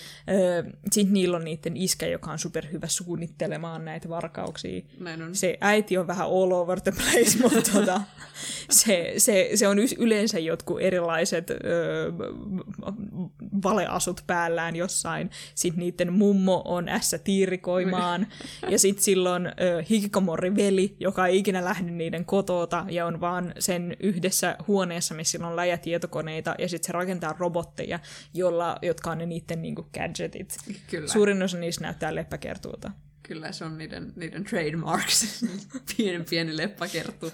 Siis se, tota, mä, tykkä, mä tykkäsin hirveästi sit niinku niiden perhedynamiikasta, kaikista niistä hahmoista tosi se on, paljon. Se on superhyvä se niiden perhe vaan. Ne on, ne on niin övereitä ja niin hauskoja. Kyllä. Että jos, jos se äiti on semmoinen niin jotenkin ihan tosi silleen tarkoituksellisen ylinäyttelevä ja yliampuva ja ylidramaattinen. Ja sitten taas se isä on semmoinen niin täysin deadpan. niin kuin, se, sen, on kyllä hauskimmat tota, tota, vitsit. Mulla on muutamat sellaiset sen deadpan line readingit, millä mä vaan niin kuin, räkätin aivan hulluna. Ja sitten ne just vaan ne niiden asut. Et kun Ai, ne on ai, kaikki ai, niissä valorikatsuiteissa. Sillä veljellä on jostain syystä napapaita. Ja sen ei edes tarvitsisi olla se asu päällä, koska se on niiden kotona yksin. Se ei mene edes ulos, niin se tekee sitä vain itselleen. Hän haluaa olla mukana jengissä. Jee. Ja, ja just se, että niinku, sen äidin ja isän asut on silleen niinku harmaita, joten ne ei edes erotu niin hyvin. Mutta sitten Hanan ja sen mummon on silleen keltainen ja punainen, niin ne vaan huutaa, missä ikinä ovatkin, ja herättää tosi paljon huomiota. Ihan älyttömän hyvä. Ja siis tässäkin niinku, mä en tiedä sille japanilaisesta televisiosta yhtään mitään, mutta ää, se, että joka kerta kun Hana silleen ryhtyi mukaan tähän haistiin Niin. ja pukeutui, niin jokaisessa jaksossa on se transformation sequence. Kyllä. Ja mä oon silleen, onko tämä niinku japanilainen televisiojuttu, koska mulle tuli sellainen fiilis. Koska ainoa, joka mulle tuli mieleen sille länsimaalaisesta televisiosta, on niinku Wonder Woman transformation, mutta se on niinku pari sekuntia, kun tämä on niinku kokonainen musikaali sequence, niinku, jossa on useita kuvakulmia ja niinku... Sehän on tavallaan, tämähän on kauheen anime, tämä sarja. Mm. Silleen, tää voisi... Mulle tuli niinku sellainen taikatyttö sequence just mieleen. Juu, juu, juu. Niitä käytetään totta kai muissakin kuin taikatyttösarjoissa, mutta sieltähän se tavallaan niin kuin tulee, että mm. kuka tahansa, toisaalta sama pätee itse asiassa sentai-sarjoihin. Mä olin just miettimässä, että niinku, onko se Super Sentai juttu. Juu, että niin kun, jos sulla on kostyými, minkä sä laitat päälle, niin sitä juhlistetaan totta kai transformaatio-sequenssillä, Jep. että siinä tulee se 30 sekkaa sellaista niin kun heilumista ja sitten pikkuhiljaa se asu menee päälle ja sitten Jep. siistiä kuvia. Se on vaan osa sitä hypeä. Se on, se on osa sitä... Mutta se on myös osakin sellainen, että on just silleen sen verran camp, että ne on silleen, totta kai tämä vaatii sen transformaatio ne tuota, tuota, sekvenssin siinä. Ja se, mikä mun mielestä, ah, millä mä oon myynyt tätä sarjaa epätoivoisesti ihmisille, on Enjoji. Enzoji! Enjoji. Ah, Ihan Joka- best. on tämmöinen on tämmönen Hanan lapsuuden ystävä, joka on itse myös herrasmies varas. Ja sen funktio on se, että se tulee minuutiksi-30 sekuntiksi siihen sarjaan, kun Hana pohtii jotain, niin se vähän tavallaan tulee ju- kuljettamaan sitä juonta eteenpäin. Niin, tai se tulee niinku just silleen purkamaan sitä Hanan tunnetilaa siihen jollain tavalla. Jollain tavalla. Mutta tavallaan, että se välillä se tuo uutisia, välillä se on vaan silleen, mitä sä tunnet tässä Hana, ja sitten kun Hana kertoo ääneen, mitä se tuntee, niin sitten pääsemme siitä jotenkin vähän eteenpäin. Et Sitten tavallaan itse asiassa aika paljon käytetään jotenkin vähän silleen juonikuljetus Jep. metodina, mutta se miten se toimii on, että se on laulava varas, Ihan best, se on niin hyvä. oh, laulava ja tanssiva varas, ja se tulee vetää musikaalikohtauksen lähes joka jaksoon. Silloin Kyllä. oma, se laulaa aina samaa biisiä eri sanoilla. Kyllä. Siinä tulee karaoke-tekstit ruudulle, jos lukee japania silleen niin kuin hiraganaan, ja sä pystyt laulamaan mukana niin kuin minä, joka joka kerta lauloi mukana, koska se biisi on sen verran hidas, ja sit sä tunnistat sen melodian, joten Jep. vaikka sanat vähän muuttuu, niin ehtii lukea näppärästi laulaa mukana. Mutta se on aivan täydellinen, koska siinä yhtäkkiä tulee 30 sekunnin musikaalikohtaus joka jaksoon, kun Enjoy tulee laulamaan Hanalle jotain silleen niin kuin Hana, Hana, poikaystäväsi mahdollisesti pettää sinua. Ja Hana on silleen, mitä? Ja sinne selvittää jakson verran, että onko näin itse asiassa. Juurikin. Ja siis se on niin, se on niin erinomainen siinä mielessä, Enzoji on myös selkeästi, se on ottanut sen herrasmiesvarasosuuden erittäin tosissaan, ja sillä on aivan karmeet asut joka kerta, ja ne on niin hyvät. Sillä on fedora pääs, sillä on kävelykeppi, sillä on aina joku puku, sillä on rusetti kaulas, just, tai joku paita, jossa on ihan hirveä niin kuin, kuosi. Ah, mä rakastan Enzojia. Joku silloin se three-piece suit, että silloin Joka niinku, kerta. joka kerta. Just se, Ja sitten se vetää siellä sellaisia niin kuin, äh, kärrynpyöriä ja niin kuin, silleen, hyppyjä ja se vaan, ai ai, se on, se on kyllä niin hyvä osa tätä sarjaa. Mun äiti, siis kun parasta on, kun mä katsoin tämän mun äitini kanssa tosiaan, ähm, ja Enzojilla on tapana vaan ilmestyä. Juu, Se, se vaan ilmestyy, sitä ei siis, pedata mitenkään. Ah, se on niin hyvä, koska sä kuulet sen melodian Jep. alun. Sä oot silleen, "Oh, se on Enjoysin melodia! Ja sitten se jostain niin kuin, yhtäkkiä näytetään, kun se aina tavallaan vähän piiloutuu siihen ruutuun, Näin niin on. yhtäkkiä se kamera tavallaan vähän liikkuu silleen, Enjoy on jossain lyhtypylvään vieressä silleen, tadaa!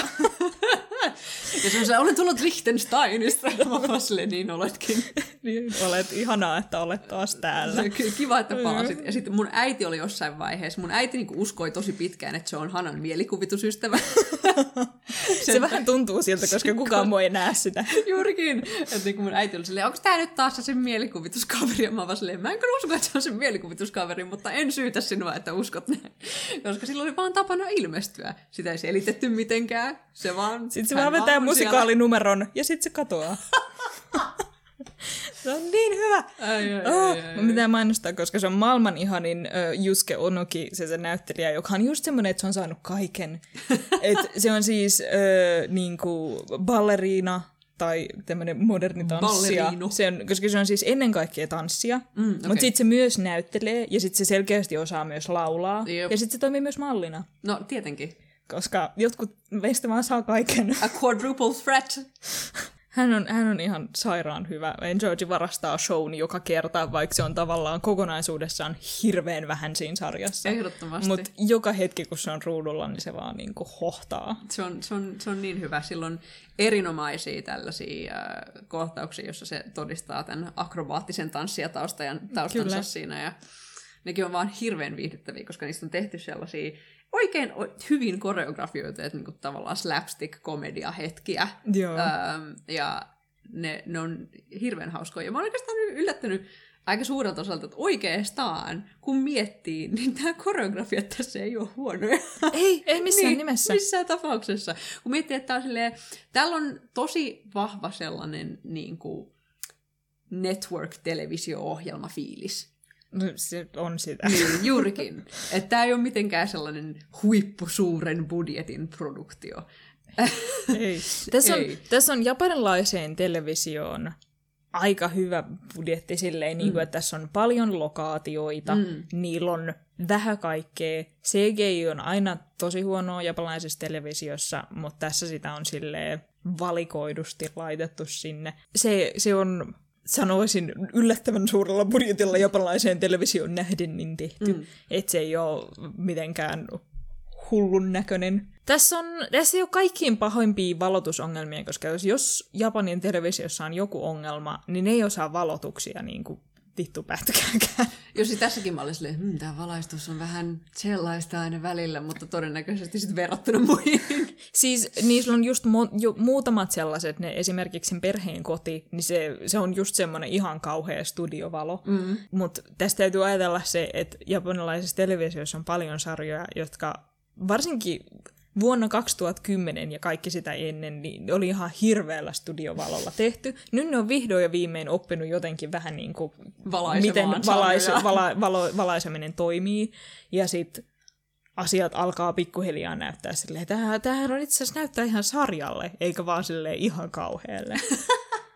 Joo, ei siis se ei, se ei näyttänyt pahalta suurimman osan aikaa.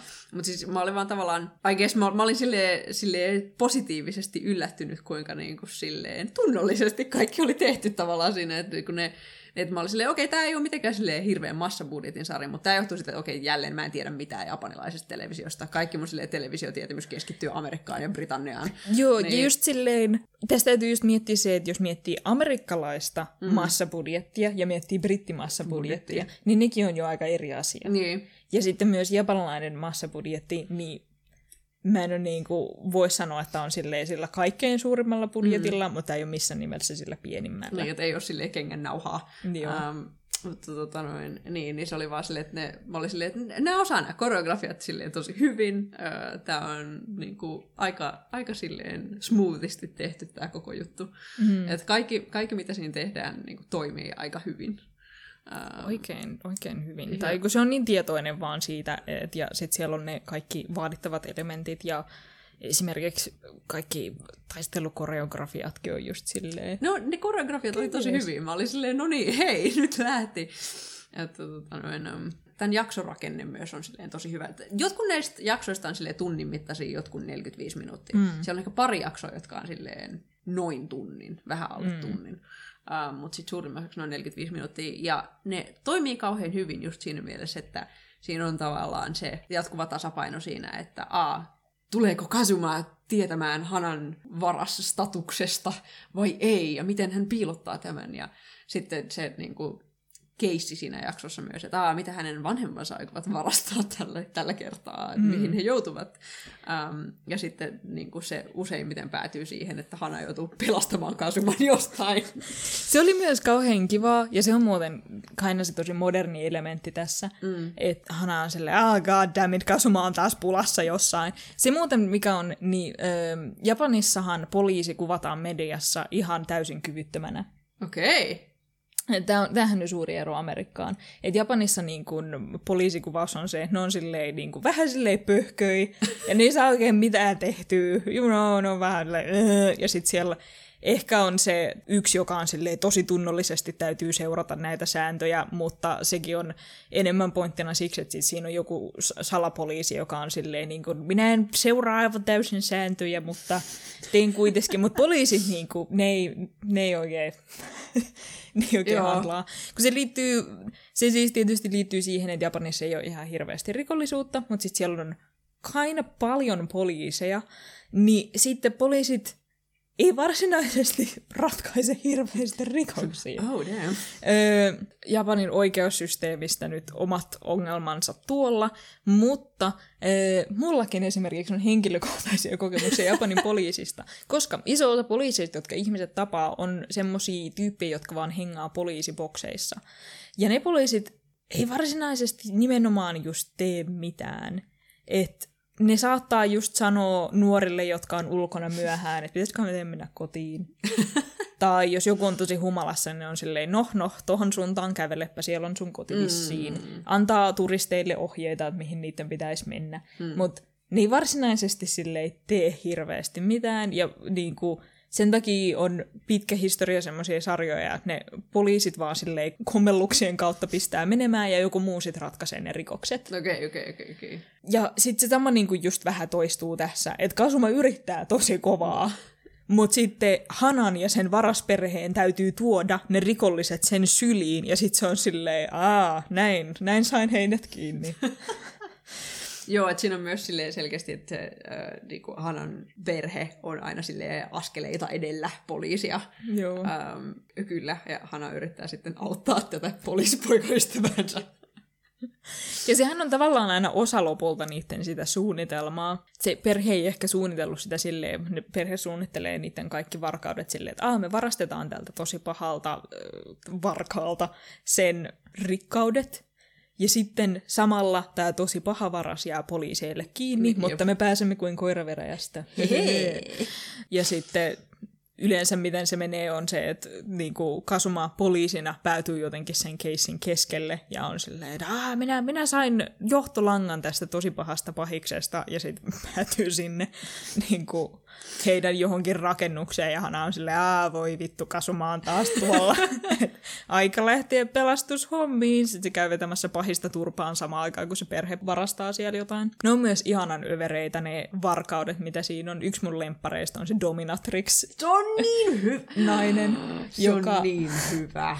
Joka on tämmöinen niin kuin kaunis viettelevä nainen, jonka, joka on silleen, no basically dominatrix, ja sitten sen kaikki nämä alaiset, jotka tietysti tietysti olla jotenkin semmoista massaa, niin niillä on semmoiset niin BDSM. No, no gimp päällään. No niin, no niin hyvät, siis kun siis sen, sen juttu on se, että se niinku, poimii baarista jonkun, äh, jonkun rikkaan oloisen jävän, vie sen hotellihuoneeseen ja sitten niin kuin...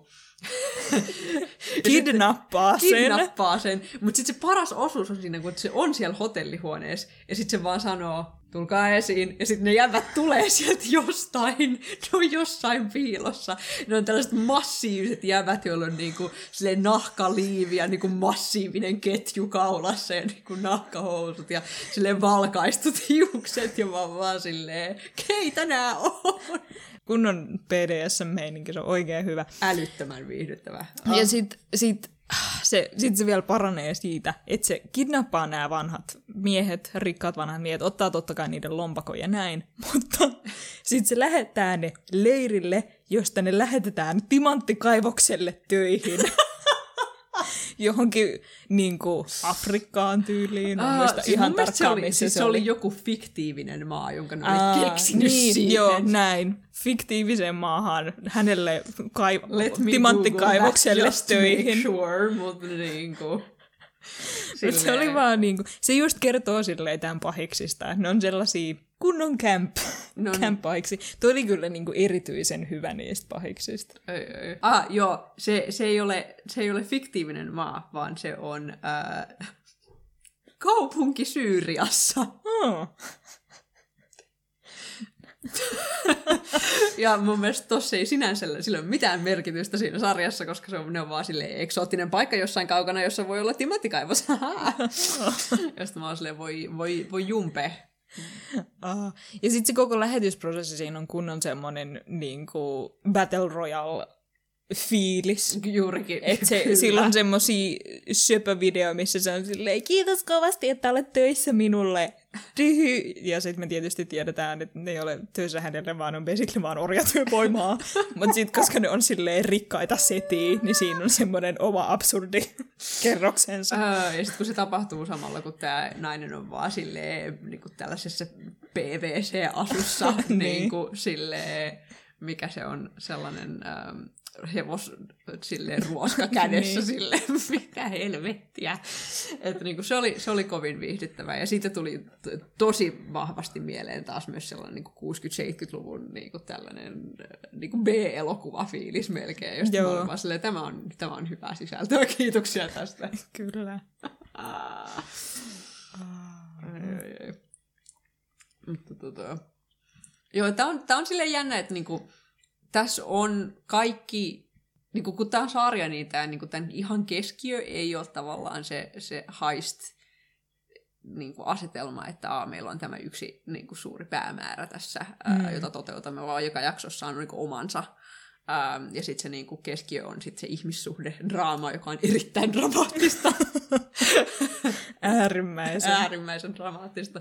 Monta kyyneltä. Ah, onhan siinä siis, siinä on tällainen niin kuin, si, siinä menee vähän pitkään, että me päästään sen ytimeen. Nä, oikein, siinä tulee siis silleen niin kuin sellaisesta hmm, jotain on pielessä täällä poliisiasemalla, että jotain epäilyttävää tapahtuu silleen, hmm, mistähän tässä on kyse. Ja sitten jotain selkeästi liittyy tähän Lupinin sukuun, että siinä on hmm. niin kuin sukumysteeri. Hmm. Ja sitten se selviää niin kuin jaksossa kahdeksan. tai alkaa selvitä jaksossa alkaa, kahdeksan. Joo, että siihen niin kuin, viittauksia siihen tulee alussa. Alussa se on niin voimakkaasti sitä silleen, niin kuin tämä Romeo ja Julia ja sitä, että öö, saako Kasuma selville Hanan varasidentiteetin ja mitä sitten, kun Kasuma saa selville Hanan varasidentiteetin, mm. ah, heidän perheet, mitä heidän perheet ovat tästä mieltään. Ja, ja juurikin. Tätä. Ja sitten siinä on niin kuin, tavallaan se en mä tiedä, voiko sitä varsinaisesti sanoa pääjuoni, koska se niiden suhde on tavallaan se pääjuoni, mutta jotta me päästään semmoiseen johonkin niin kuin dramaattiseen öö, viimeiseen kolmannekseen siinä. Mm. Tässä on muuten hyvinkin itse asiassa semmoinen alkukeskikohta ja loppu, mikä on oikein hilpeä japanilaisarjalle. Mm. Öö, niin, että päästään johonkin semmoiseen dramaattiseen tavallaan niin kuin loppuun. Mä varsinaisesti taistelu on väärä sana, mutta semmoiseen konkluusioon, että selvitetään se suuri mysteeri ja tehdään suurin viimeinen haist siellä lopussa. Yep. Ja ne alunkin haistithan on siis sellaisia, että siinä, siinä on siinä, mä voin yhden niistä paljastaa, koska se on suoraan Mission Impossible nelosesta. Että äh, kun Mission Impossible nelosessa on kohtaus, jossa niillä on se semmoinen kankaan näköinen juttu, ja sitten ne kävelee käytävää pitkin, ja sitten se kangas näyttää siltä, että se käytävä olisi tyhjä, eikä se näytä niille. Niin, se on niin, tavallaan niin, tämä niin. green screen. Niin näillä on se sama, mutta silleen vähän köyhemmän näköisesti. se on älyttömän hauska kohtaus. Se on älyttömän hauska. Ja sitten siinkin tulee semmoinen niin kuin, ah, jalkani kramppaa, niin kuin silleen, uh, onnistuuko haistimme jalkakrampin takia, saattaa epäonnistua ja näin. Mutta et se suoraan niin kuin lainaa niitä sen joitain haist kohtauksia jopa silleen elokuvista. T- tässä kohtauksessa se äitihahmo just sanoi silleen, musta tuntuu, että mä oon nähnyt tämän jossain elokuvassa. ja sitten todetaan, että et, et, et, et, varmaan vaan kuvittelet. Ja sitten niitä on siellä silleen, aa joo, Mission Impossible 4, siellä, siellä näit sen. Älyttömän hyvä. Ah. Mut, joo, että siinä on niinku pikkuhaisteja, mutta sitten kun Hana ei haluaisi tehdä niitä, niin sitten siinä tulee se oma dramaattinen öö, juttunsa, että Hana on aina näitä haisteja vastaan. Ja sitten se, niin, onkohan se seiska jakso, tässä on kymmenen jaksoa tässä sarjassa. Yksitoista. Yksitoista, anteeksi. Jossain seiska jaksossa tehtä ehkä eteenpäin. Se vähän muuttaa akseliaan. Täysin. Täysin. Edes vähän. Ja menee niin kuin, se tavallaan ryhtyy keskittymään siihen NS-pääjuoneen, mutta kun se on ollut niin semmoinen aika silleen episodimainen, mm. että siinä ollaan selvitetty tai tehty silleen sen jakson haist, suhde on vähän edennyt johonkin suuntaan. Alku toki vietetään vaan silleen, me vähän tutustutaan niihin hahmoihin. Öö, ja, ja sitten tutustutaan niin kuin, uusiin tärkeisiin tyyppeihin, kenellä tulee olemaan väliä. Mm. Ja sitten kun ne kaikki elää just semmoisessa vähän tyhjiössä, mm. niin sitten tota, tota, esimerkiksi Kasuma on just silleen, me ei tiedetä, se on, se on just, just niin hahmo, että se on silleen, ei mitään kärryä, mitä Kasuman elämässä muun tapahtunut. Se on poliisi ja on töissä, mutta sille ei niin kuin, ole mitään sen ulkopuolella. Jep. Ja sitten on Hana, jota se rakastaa kovasti, ja sitten sillä täytyy niinku antaa silleen, okei, tässä on sen kaveri yksi, se on poliisi ja nä- näillä on niinku suhde tuossa. Okei, no niin, nyt esitellään tämmöinen uusi tyttö. Siitä tulee myös Kasuman kaveri. Tämä on tärkeää tietää, muistakaa tämä tyttö, se on Kasuman kaveri täällä. Jep. Ja sitten se on silleen, aa, Kasuma alkaa saamaan sieltä informaatiota. Okei, näin, näin ja näin.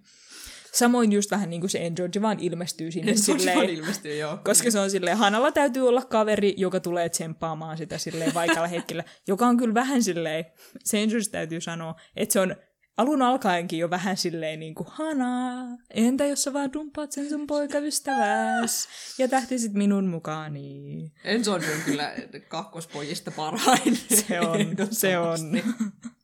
Sillekin annetaan backstory sille sen laululle. Se on niin hyvä. Se, ah, Ah, ja että se pukeutuu la- lapsesta lähtien silleen. three piece suittiin.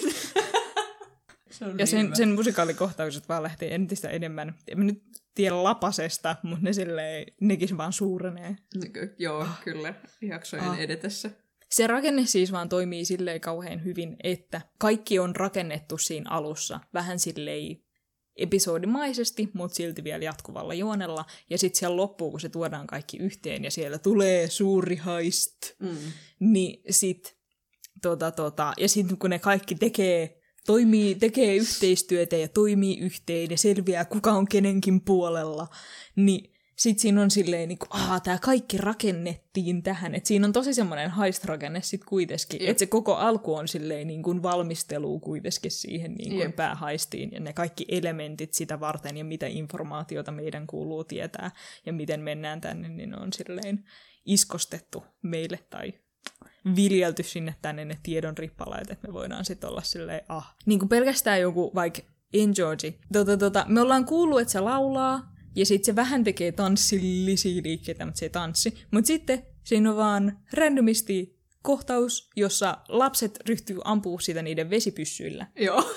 Ja sitten se silleen akrobaattisesti, niin kuin, tanssillisesti väistelee niitä, että se tekee niin kuin, puolivoltteja ja spagaatteja ja tota, tota, tämmöisiä kärrynpyöriä ja sun muuta. Ja me ollaan silleen, wow, Enjoy on tosi akrobaattinen, damn. Ja sitten myöhemmin siinä jaksossa ne on silleen, tuolla on tollanen niin kuin laasereita, Joo. lattia täynnä ja niin kuin kukaan ei pääse tuolta läpi. Se vaatisi aivan äärimmäisen taitavaa akrobaattia, jotta sä voisit väistellä noin kaikki laaserit. Ja Hana on silleen, I know a guy.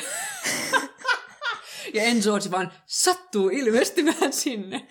Ja sitten siitä lähtien siellä lopussa, kun me ollaan silleen, aa, me tarvitaan joku taitava akrobaatti tähän kohtaukseen, niin me kaikki tiedetään silleen, aa, I know a guy.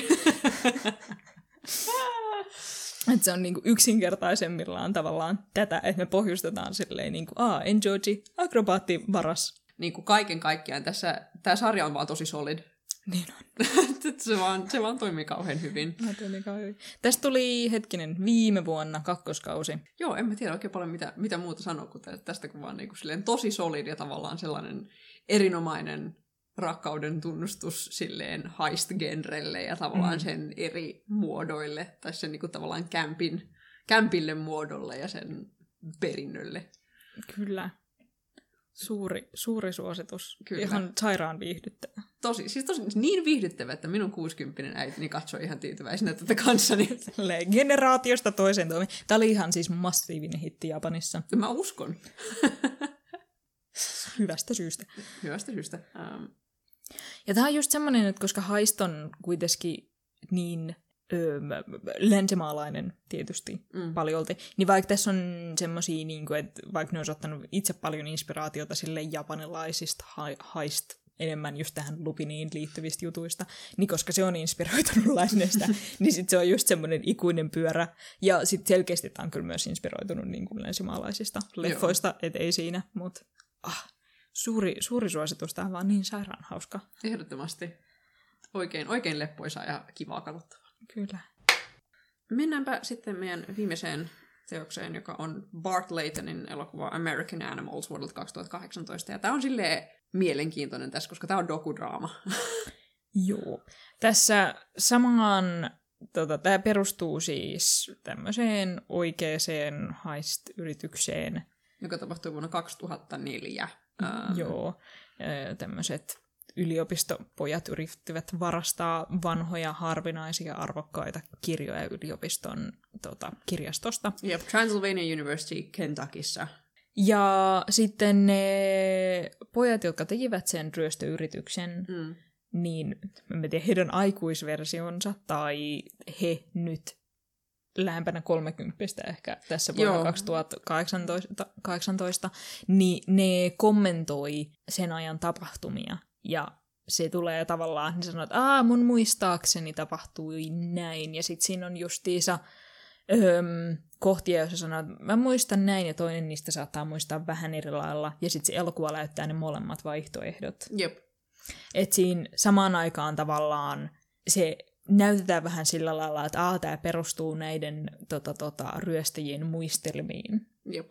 Ja niin tämä on kauhean mielenkiintoinen siinä mielessä, että tämä just kyseenalaistaa, tai ei kyseenalaista, mutta sille herättää kysymyksiä sille tarinan kerronnasta ja niin kuin, kuka tekee mitäkin ja miksi. Mm. Iene. Ja se tavallaan se tapa, jolla tämä on dokudraama, on sille lievästi erilainen kuin monet dokkarit, joissa on dramatisaatiota.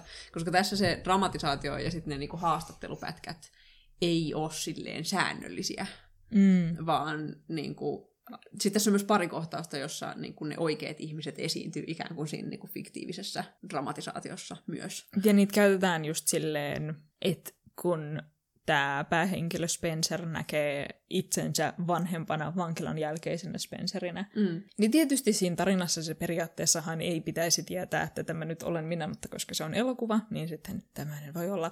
Ja sitten me voimme tästä päätellä, että hmm, tässä kohdassa hän miettii niin kuin, mitä tästä voi seurata.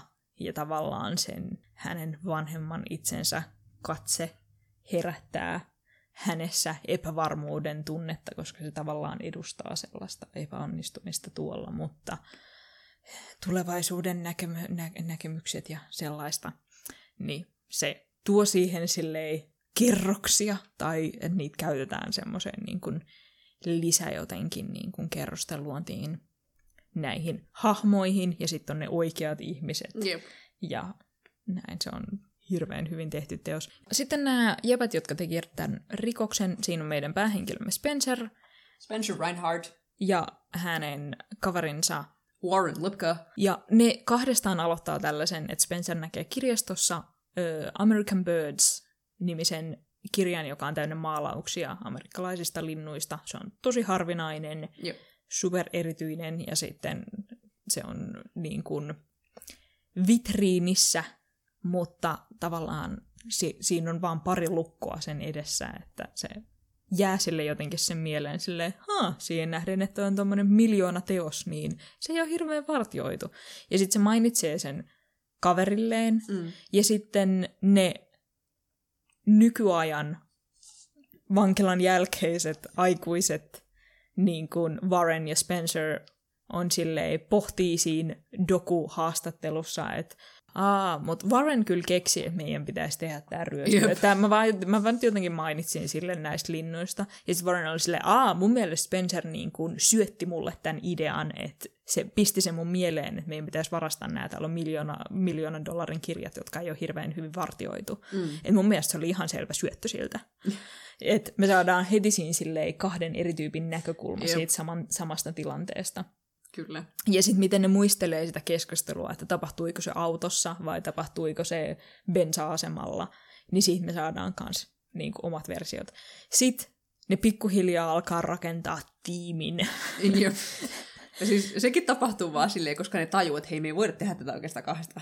Joo, ne katsoo, siinä on hyvä, ne katsoo tota, tota, heist-elokuvia, siinä muun muassa mennään semmoisen DVD-rivistön ohi, että me nähdään niin DVDiden nimiä siinä rivissä, ja sitten siellä muun muassa Rififi Rififi menee. ja Ocean's Eleven joo. on siellä myös, joo. Mutta niin läjä tällaisia niin kuin heist-klassikoita mennään läpi, ja sitten ne niistä tavallaan on silleen, niin kuin, että Aa, ei ole varsinaisesti ohjeita, että miten sä varastat jotain.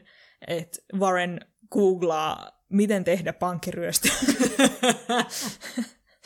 Ja sitten nämä haist-elokuvat ja sitten silleen epämääräiset muutamat kuukaudet sen ryhtyy pohtimaan tätä keikkaa. Ne on selkeästi silleen vähän urpoja. Et ei, ei ne ole jotenkin silleen mitenkään masterminds, vaan siinä on no. vaan silleen kaksi jätkää, jotka keksi semmoisen niin kuin, että Spencer varsinkin puhuu siinä alussa sitten semmoinen, että se oli semmoinen seikkailu.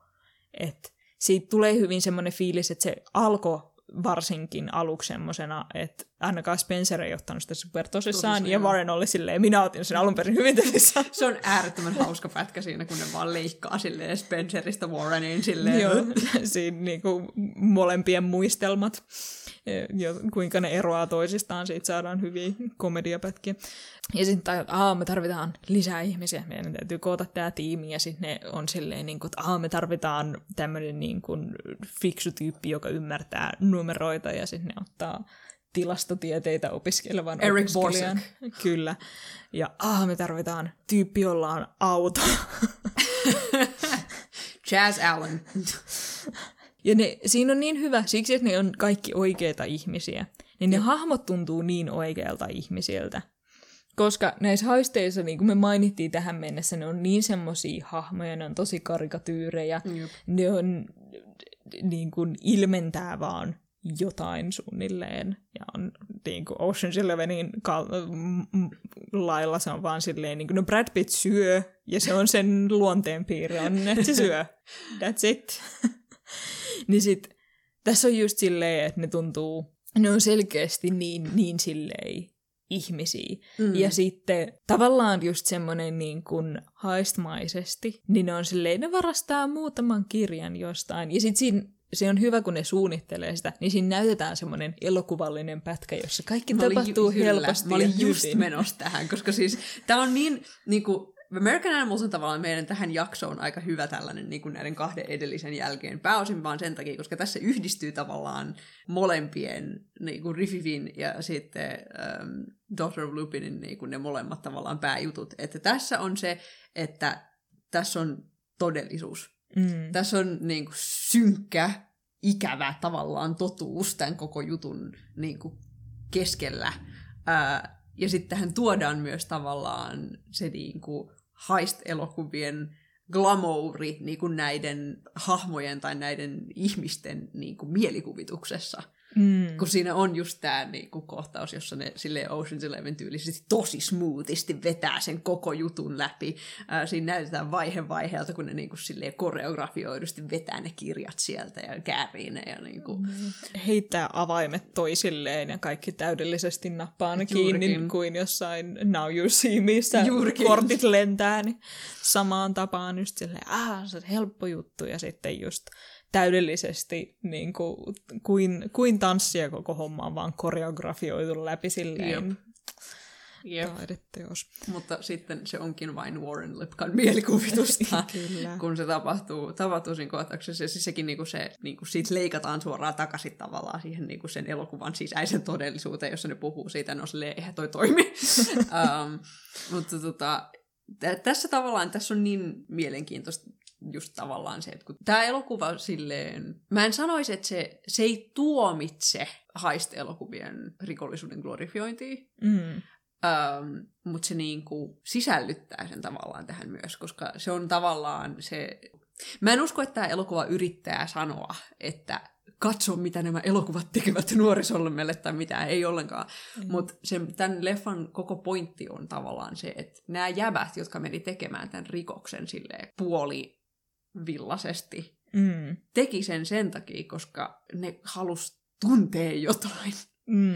Tämä kertoo niin kuin näiden, nämä oli kaikki silleen ylempää keskiluokkaa. Ähm, nämä oli kaikki niin kuin silleen valkoisia nuoria miehiä, jotka oli. koki olevansa turhautuneita elämään ja niin kuin ne pääsi kaikki yliopistoon.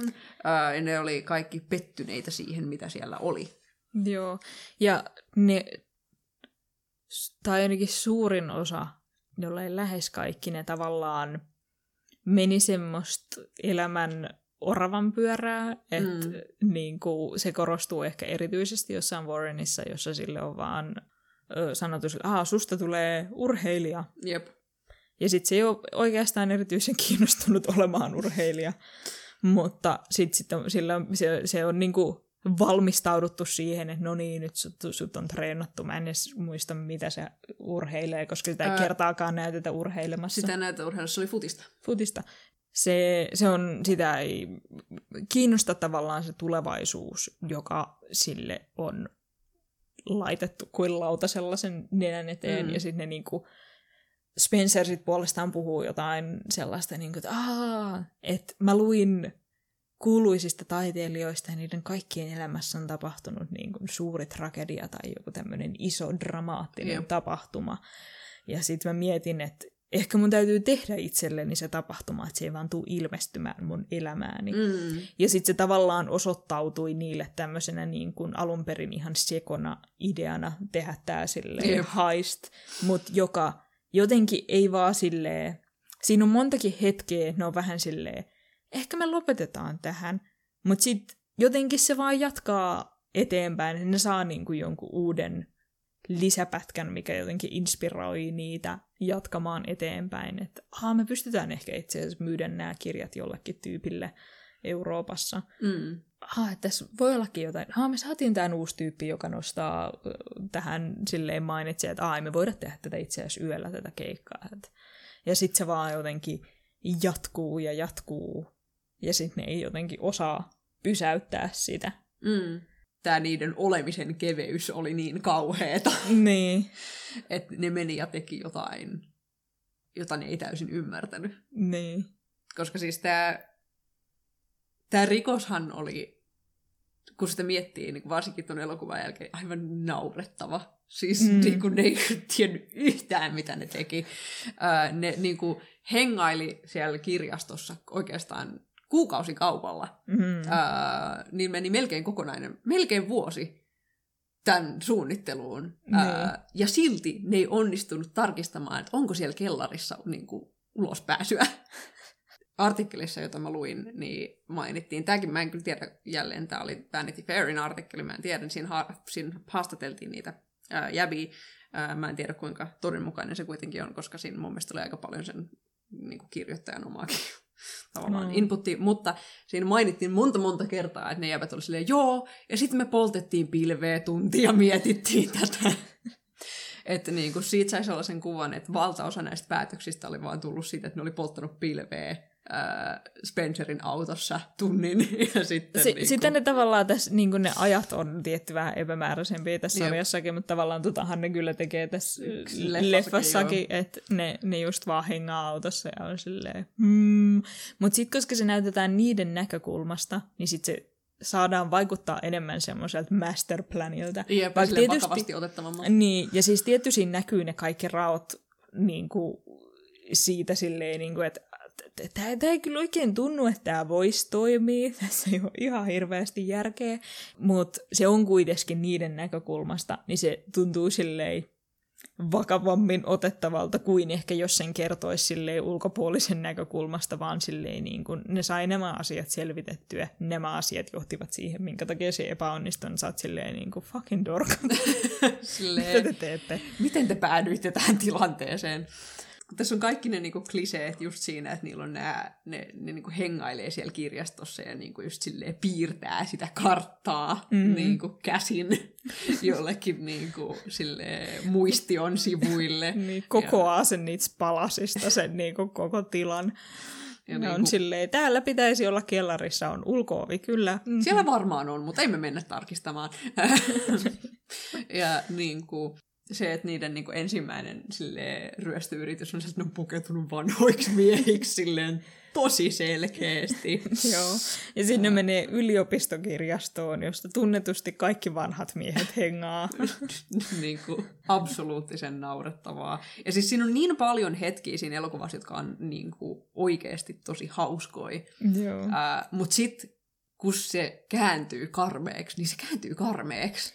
Se on se, se on se todellisuus on siinä se, Se juttu. todellisuus on se Et hirveä jos, juttu sä, siinä, jos tämä ei perustuisi todellisuuteen, niin mä sanoisin, että se pysyisi komedian alusta loppuun. Jep, koska se on vaan niin käsittämättömän niin kuin, typerä se koko juttu. Uh, se, että nämä niin kuin, jotain 20V niin kuin, jävät uskoi, että ne pystyisi silleen varastamaan miljoonien arvoisia massiivisia taidekirjoja. Siis parastahan siinä on just se, että ne ei miettinyt sekuntiikaa, kuinka paljon ne kirjat painaa. Niin, ne ei miettinyt logistiikkaa yhtään. Se, että niiden niinku, pakoauto oli niinku, Chaz Allenin äidin niinku, minivan, Johon ne vaan vaihtoi ne rekisterin kilvet silleen. on niinku, konseptina jo silleen Mitä? Yksi tämän elokuvan koomisimmista hetkistä tulee just siitä, kuinka ne ei tajuu, että ne kirjat on niin painavat. niin. Siis, tai Kun niinku- se näyttää, että se kirja on silleen melkein niin kuin metri kertaa puoli metriä. Niin. Ja sitten se on kirja täynnä paksun näköisiä papereita, ja ne on silleen, että mä otan ne kolme päällekkäin. ja kannetaan ne kaikki, ei, ei tunnu missään. Niin. Joo, helppo homma. Ja sitten vaan silleen, hetkinen. niin, ja sitten kun ne ei tarkistanut niitä hissejä ja mitä, siis se on oikeasti, mä menetin järkeni, kun ne niin kuin, ne on päässyt tähän haistilanteeseen, se on alkanut jo ruveta vähän ahistavaksi, koska niin kuin niiden yksi, yksi, yksi sille este, jonka läpi niiden piti päästä, oli kirjastonhoitaja Betty Gooch, joka oli äh, niin kuin 50 tätihenkilö, ja äh, ne oli silleen, okei, okay, no äh, Neutralisoimme hänet. neutralisoimme hänet. Se on- Menee aivan se, päin se, helvettiin. se, se mä muuten pidän siitä hirveästi. Tämä on kai jossain määrin spoilereita tähän todellisuuteen perustuvaan tarinaan, mutta jotta suurin osa ei varmaan tiedä tätä todellisuuteen perustuvaan tarinaan, niin mä kyllä sanoisin, että se on viihdyttävämpi. Vaikka sä tiedät, että se menee pieleen, niin jotkut yksityiskohdat on kyllä mm. hyviä silleen katsoa. Mutta se, se, mikä tässä on niin hirveän hyvä, on justiisa, että niin kuin mä mainitsin siinä reviewissä, ne vaan sitoo ne pari ihmistä siellä johonkin hotellihuoneeseen on silleen, pip, ne ei ole mitään väliä. Jep. Sama hirveän monessa heist-leffassa silleen, että aina tuossa on joku ulkopuolinen, mutta me ei tapeta ketään, niin se on kaikkein tärkeintä. Jep. Ihan sama, että niin kuin Mission Impossible ykkösessä niin myrkyttää tyypin, että se käy vaan oksentamassa silleen sen yhden päivän verran on silleen, you know, You know! niin kuin va- joskus vaatii tämmöisiä miniatyyriuhreja nämä meidän keissimme. Mutta sitten kun se on oikea elämä, niin niitä kaikki jäbiä ahdistaa ihan hirveästi se, että ne Jep. joutuu sitoo 50 kirjastotädin. Ja ne, suurin osa niistä on vaan silleen, mä en koske siihen. Mä en, mä en niin kuin tikullakaan halua olla lähelläkään tätä silleen Jep. Sinun neutralisointikeissiä, se Warren, että et, ei, tätä, tätä emme missään nimessä halua tehdä. Ja sitten sille elokuvallisesti se on just semmoinen, niin kuin, se on 50 tähti, you know, Jim Jalabim, ja sitten se on poissa, helppo homma. Mutta sitten kun se on todellisuus, niin sitten se onkin ihan eri juttu. Kyllä, se on oikeasti ahdistavaa ja kauheeta. Niin. Ja se on niinku, se, siinä se muuttuu just silleen oikeasti tosi raastavaksi Jep. Siinä on hirveän hyvä justiinsa se niin kuin elokuvallinen fantasia siinä alussa, kuinka se tekee sitä silleen heist-elokuvan, kerätään kaikki palaset yhteen, ja sitten mm. siinä tulee ne kaikki tavallaan, ja ne selvittää about niin paljon juttuja, kuin heist-elokuvissa selvitettäisiin juttuja. Joo. Ja sitten ne asiat, mitkä me piiloon, jotta se nyt ei vaan ole silleen, niin kuin sitten tapahtuu näin, näin ja näin, ja sitten nämä kaikki asiat tapahtuu, koska se olisi kauhean tylsää siinä haistissa, niin pitää vähän jotain, jotain jättää piiloon. Niin sitten tavallaan, kun katsojana sä oletat, että aa, meille on nyt kerrottu, okei, ne ei voi tehdä tätä yöllä, koska liikaa turvallisuusvälineitä. Siinä on vaan 50 mummo. Mummo. Mm. Täti. Se on helppo saada pois tieltä. Se on vaan tommonen yksi täti-ihminen, ne niin kuin lamauttaa sen. You know, lamauttimet elokuvissa on vaan silleen, ja sitten ihmiset on niin kuin useita minuutteja poissa silleen pelistä. Niinhän se toimii vai mitä. Ja sitten justiinsa, aah, tämä tyyppi on treenannut tämän ajomatkan, joo. Tämähän, kyllähän tämä, että se, tavallaan ne elementit, mitkä annetaan, on just silleen, että joo, näinhän nämä heist-elokuvat toimii. Ne on Juuri. kerännyt tiimin spesialiteettityyppejä ja niin kun selvittänyt just sellaiset, näin pääsemme sisään. Ja sitten tämä antaa merkin tälle toiselle tyypille, joka tulee perässä. Ja, et siinä on, ne on tavallaan tehnyt ne kaikki, mitkä heist-elokuvassa vaadittaisiin. Mutta sitten se alkaa siitä jo niin hirveän hyvin, että kun ne yrittää tehdä sen silloin, niin kuin, okei, nyt on heist-päivä, siinä tulee teksti, että no niin, day of the robbery. Ja sitten ne on silleen, kirjastotätien kokous, abort mission, abort mission. Ai, ai, ai, ai. ja sitten se on heti vaan silleen, oh no! Oh no. Uh, voi ei. Oi ei. Et silleen, hups, onkin kaksi enemmän tätiä. Silleen, aa, se on näin pienestä kiinni se niiden epäonnistuminen, että silleen me ollaan vaan totuttu elokuvan katsojana silleen, että joo, just about tämän verran informaatio meille annetaan haisteista, Jep. ja nyt niiden täydellisesti olisi tarkoitus toteuttaa se, vaikka meille kyllä heti siis leffan alusta sanotaan, että ne epäonnistuja oli vankilassa seitsemän vuotta, mutta Mutta niinku siis se, että ihan kaikki menee pieleen. Ja siis Niin. mulla niinku, mun, siis se, se pätkä, jossa niin kuin järkeni absoluuttisesti menetin, on se, että kun ne on mennyt sinne, se niin kuin, kirjastotäinen neutralointi on mennyt aivan päin helvettiin, se niiden niin kuin, kirjojen nappaaminen aivan päin helvettiin, ne on mennyt hissiin. Sitten se hissi pysähtyy niin kuin, siellä niin kuin, pää niin kuin pohjakerroksessa, jossa on vaan hirveästi jengiä lukemassa ja hengaamassa, ja ne ovet vaan aukee siihen niin kuin yleiseen kerrokseen. Kaikki kääntää päänsä, siellä on kaksi jävää, jotka niin kuin just ja just jotenkin kykenee pitää kiinni näistä helvetin painavista taidekirjoista. Ja siinä ne vaan seisoo. Ja, se on, ja toi on, niinku mun mielestä, toi on mun mielestä tämä koko suunnitelma pähkinänkuoressa, vaan toi niinku hissiovien avaus. Ja siinä on nämä kaksi luuseria, jotka vaan niinku luuli kykenevänsä johonkin taidevarkauteen. Ja se on, ai siis se on, se on niinku, tää on vaan niinku niin tragikoominen tämä koko juttu, koska niinku tosta sen jälkeen niin naurut alkoi olla aika vähissä. Niin kuin. Joo, sit, koska sitten siinä niin kuin sen haistin ajan siinkin pystyy nauraa aika paljon. Kaikki siihen kirjoituteen niin liittyvä on, on silleen, niin kuin, uh, koska siinä miettii sitä oikeaa ihmistä ja niin kuin, minkälainen silleen, Aa, totta, se olisi aika helvetin traumaattinen niin. kokemus tommonen, että se ei ole mikään pikkujuttu itse asiassa, niin, että juurikin. joku laittaa nippusiteille sinut pakettiin.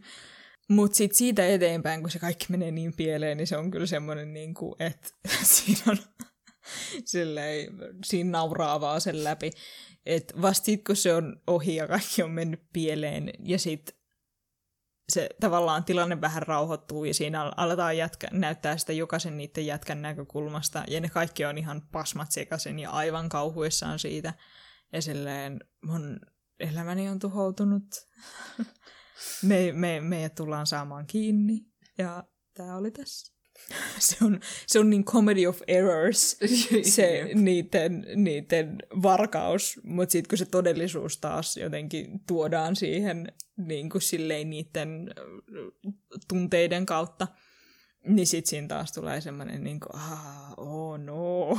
Se on vain jäätävää. Siis se on, varsinkin kun, sit, kun ne kaikille, ne vielä kaina niin kuin jatkaa, ne kaina yrittää vielä saada niin kuin sen, mitä ne sai sieltä ulos, koska sinnehän ei edes saanut niitä taidekirjoja sieltä ulos. sekin on niin ähm, hyvä. Ja, ja tota noin, sen, sen, mitä ne sai sieltä. Ja oli... sitten sekin on niin naurettava se koko, koko, mitä ne yrittää jatkaa sitä. Mutta viimeiseen asti kuitenkin silleen niin kuin mennä läpi sen niiden että ah, kyllä me voidaan vielä jotain rahaa tästä meidän varkaudesta saada, ihan sama kuinka pieleen tämä on mennyt ja kuinka monta virhettä me ollaan tehty, niin kyllä se, kyllä se tästä, kyllä se tästä. Joo.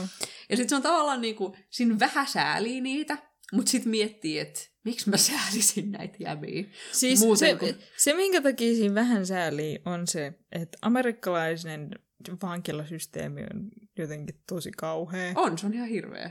Niin, sen takia niitä vähän säälii. Sen takia niitä säälii. Ja tavallaan ehkä niin kuin, sen takia että tavallaan ne, silleen, että ne, ne, ja tavallaan ollaan... ne lankeaa sellaiseen niin kuin, get rich fast ideaan, koska se on tavallaan se amerikkalainen niin kuin, niin. tapa. Ne on niin etuoikeutettuja, mm. että tavallaan ne ei ja mun siis ne ei myös näe sitä niiden etu, niin. kuinka etuoikeut.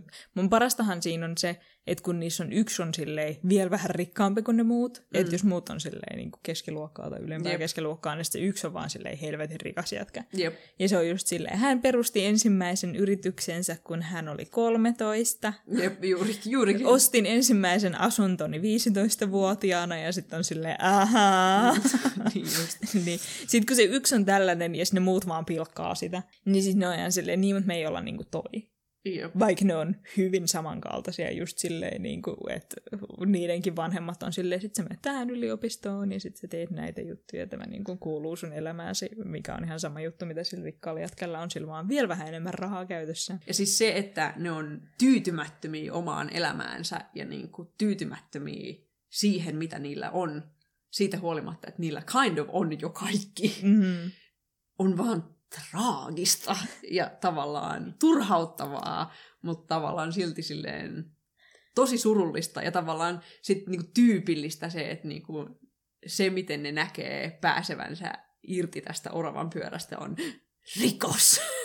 Ah, siinä on jo itse asiassa mukana myös semmoista amerikkalaista niin kuin, exceptionalismia. Ehdottomasti. Et justiisa, justiisa se sellainen, niin kuin minä pystyn mihin tahansa, että Jos vain yritän tarpeeksi kovasti, Mm. minäkin voin tehdä mitä tahansa. Joo. kyllä. Se on erittäinkin läsnä siinä. Joo. Ja sitten niin tässäkin oikeastaan varmaan, mä en tiedä mainittiinko mä aikaisemmin, mutta hyvä mainita myös, että kaksi näistä, Warren ja Spencer, äh, oli molemmat myös stipendiopiskelijoita. Joo. Pelkästään toi kertoo jo tavallaan siitä, että niille on kinda osoitettu, että ne on niin hyviä, Mm. että ne voi silleen tehdä just mitä tahansa, koska hyvän aikaa nehän sai niinku stipendit yliopistoon hyvän, että kukaan saa niitä. Siinä on se, se niin kuin sanoit, se just, ei se ole silleen, niin kuin, että siksi, että elokuvat glorifioi näitä rikoksia, niin sen takia nämä jätkät Niin. niin. tekee se. Mutta se tavallaan enemmän siinä on just sellainen niin kuin suuruuden hulluus, minä pystyn tehdä Mitä mitä, vain. mitä vain. Joo. Ja niin kuin, ö, olen, tutkin, tutkin näitä elokuvia hyvin tarkkaan, niin tulin sellaiseen lopputulokseen, että minäkin varmaan pystyisin tehdä tällaisen kirjavarkauden painejätkät. Silleen, Et- minäkin et- olen kuin nuo valkoiset miehet tuolla. tuolla. Että kyllä, kyllä tämä minäkin. Että siinä on, absurdeinta siinähän on ehkä justiinsa se, että ne oikeasti yritti toteuttaa sen. Niin, siis se, se, Koska- Koska... se todellisuuden taju oli niin tavallaan jotenkin. Niin.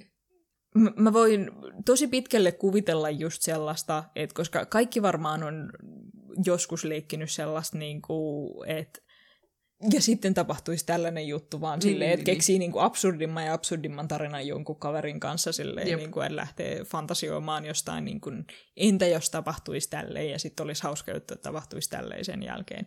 Niin ne tavallaan ryhtyy tekemään tota, ja ryhtyy just menemään sille, aa, ja, ja sit, sitten, sitten jos selvitämme tämän jutun, niin aa, sitten hei, pyydetään tämä tyyppi mukaan, ja kyllä me, kyllä me pystyttäisiin, niin se on tavallaan, että silloin kun ne ekan kerran yrittää sitä, niin niiden olisi vaan pitänyt luovuttaa. Niin. Tai mä, ja mä väitän, että suurin osa ihmisistä olisi luovuttanut. Että sillä sekunnilla, kun ne astuisi siihen kirjastoon, olisi silleen, joo, ei itse asiassa. Erittäin huono idea. Et nyt kun mun pitäisi oikeasti tehdä tämä, niin mä tajuan, että se ei itse asiassa olekaan niin helppoa ja mua vaan ahistaa. Niin. Mutta se, että ne meni sen, sen koko niin kun, yrityksensä kanssa läpi, niin se on siinä se kaikkein niin kun, Niin. sekopäisin juttu. Absoluuttisen crackers koko juttu. Niin. Mutta se vaan on niin hyvin osattu tasapainotella siihen elokuvaan se silleen niin kun, ö, nykyisyyden kymmenen vuotta myöhemmin pohditaan silleen, tää totta, tää, tää oli, tää oli hölmökeissi meiltä, kadun sitä nyt. Ja sitten se niinku sen, sen ajan, mikä tulee niiden niinku hahmojen näyttelijöiden näkökulmasta, miten ne tavallaan mietti silloin, ja sitten kun se kerrotaan niin niiden näkökulmasta, ja sitten siinä on jotenkin se koko oikea tapaus, ja sitten silleen haist elokuvahistoria taustallaan, ja sitten se kaikkien näiden jotenkin limittäin lomittain näiden kanssa onnistuu hirveän hienosti mm-hmm. kertomaan sen niinku tarinansa. Ja se, kun se tuntuu semmoiselle seikkailulle, koska se on haist-elokuva. Se, se on loppujen lopuksi, vaikka se on dokkari, niin kuitenkin... Mutta se on, se on enemmän haist-elokuva kuin Kuin- mitä se on joo. dokkari. Ja niin kuin, mä oletan, että se taisi seurata aika tarkkaa kuitenkin niiden tarinaa. Mutta silleen niin kuin, en, en tiedä mitä elokuvallisia valintoja ne on ehkä vähän voinut tehdä siellä sun, siellä sun täällä sellaisia, niin kuin, ei varmaan mitään hirveän isoja, mutta vähän just sellaista saadaan tähän jotain gravataassia Mm. öö, niin kuin, mukaan. Että tässäkin, tämä on silleen, niin kuin, että jos Dr. Lupin oli silleen se camp-kulminaatio tästä kaikesta, niin sitten tämä on silleen draamakomedia kulminaatio todellisuudessa siitä kaikesta. Mm, Jep. Äh, mun mielestä niin kuin, aika merkittävä juttu oikeastaan, jonka ne mainitsee, tai niin kuin, mielenkiintoinen juttu mun mielestä. Kun siis tämän elokuvan lopussahan tosiaan meille kerrotaan, mitä nämä jäbät tekee nykyään, tai mitä ne Mm. teki vuonna 2018. Mm. Ähm, ja mun mielestä oli äärettömän huvittavaa, että yksi niistä etsi kirjoittajan töitä Hollywoodissa ja toinen opiskeli elokuva, Joo. niin kuin elokuvaa. niin mä olin silleen, tämä yhdistelmä kertoo tosi paljon mun mielestä näistä jäbistä. Se, niin kuin nyt kun puhutaan näistä nyt tulevan, tulevaisuuden ammateista, niin päähenkilö Spencer, joka on siis, öö, niin kuin opiskelee taidetta siellä yliopistossa, Mm. niin se jatkoi taiteilijan uransa vankilassa ja vankilan jälkeen, ja sitten se erikoistui maalaamaan lintuja. Se on ihan fine ne sen maalaukset. Mm. Osa niistä on oikeinkin kivoja. Mutta siinä on jotain sellainen, että ne saa heti paljon, paljon merkityksiä päälle, kun se on silleen, oo, se maalaa lintuja, ja sitten silloin nuoruudessa se yritti varastaa sen lintukirjan. Tavallaan sinänsä kyllä koomista, että siinä tulee se ympyrä sulkeutuu juttu, kun se mainitsee, että luin silloin nuorena, että jokaisen taiteilijan elämässä pitää olla se suuri hieno hetki, ja sitten sen sijaan ehkä, että mä odotan sitä, niin mä teen sen itselleni. Ja sitten se teki sen itselleen. Sitten se todellakin teki Todella sen teki sen, niin kuin seitsemän vuotta vankilassa oli, olikin se juttu. Jesus Christ. Oi, oi voi. Tämä on silleen niin kuin, elokuvana niin kuin potentiaalisesti tosi mielenkiintoinen tavallaan tulkinta just silleen amerikkalaisesta yhteiskunnasta ja mm. silleen näiden nuorten valkoisten miesten niin kuin, paikasta siinä yhteiskunnassa. Mm. Se on kyllä, siinä on, siinä on paljon, koska siinä on se niin kuin, heist-seikkailu ja sitten se jotenkin niin kuin, dokumenttiaspekti tuo siihen niin sen niin kuin yhteiskunnallisen pohdinnan niiden jäbien asemasta ja tällaisen, niin siinä on silleen kauhean monta elementtiä, jotka kaikki toimii, ja sitten se vaan on kauhean viihdyttävää katsottavaa myös. Mm. Suuri suositus kyllä sillekin. Jep, kyllä. Se, se oli ehdottomasti... Tavallaan mä olin kuullut paljon tästä leffasta, mutta mä en ollut, mulla kesti vuosikausia niin katsoa se. Mm. Aa, nyt kun mä mietin itse asiassa tätä, mä oon puhunut moderneina haisteina jostain Ocean's Eleven, ne on itse asiassa enemmän näitä American Animalsia, koska mä mietin jotain Hustlersia, mm, jotka perustuu siihen todelliseen tarinaan, joka tuo sen jotenkin silleen just maanläheisemmäksi. Jep. Ja sitten nekin on kuitenkin jotenkin silleen, että ne rikokset on kuitenkin elämää suurempia jollain tasolla. Ehdottomasti. Tai se, että kuinka hienosti ne meni pieleen, koska ne kehtaskin yrittää sitä rikosta tai haslerissa, että ne onnistu pitämään sitä niiden niin kuin huijausta, jos sitä voi siksi kutsua, niin, niin hirveän pitkään tekee niistä hirveän kiinnostavia tarinoita. Et ehkä se, nyt se on tämmöinen niin kuin todellisuuteen ö, perustuva ö, draamakomedia on ehkä sitten se enemmän se haist-suunta, johon mennään. Et se, ne itse asiassa teki sitä, ne niin kuin vähän hillin, hillin, hillitsi sitä. Niin kuin mun mielestä se on myös ajankuva mm. ehdottomasti, että tavallaan mun mielestä tämä ei ole niin kuin hetki, jolloin kukaan haluaa nähdä jonkun silleen random valkoisen miehen puvussa, joka menee varastamaan asioita ja on kauhean suave. Kun sitten miettii esimerkiksi just Hustlersia, niin siinä on myös sellainen niin kuin, äh, yhteiskunnallinen paino.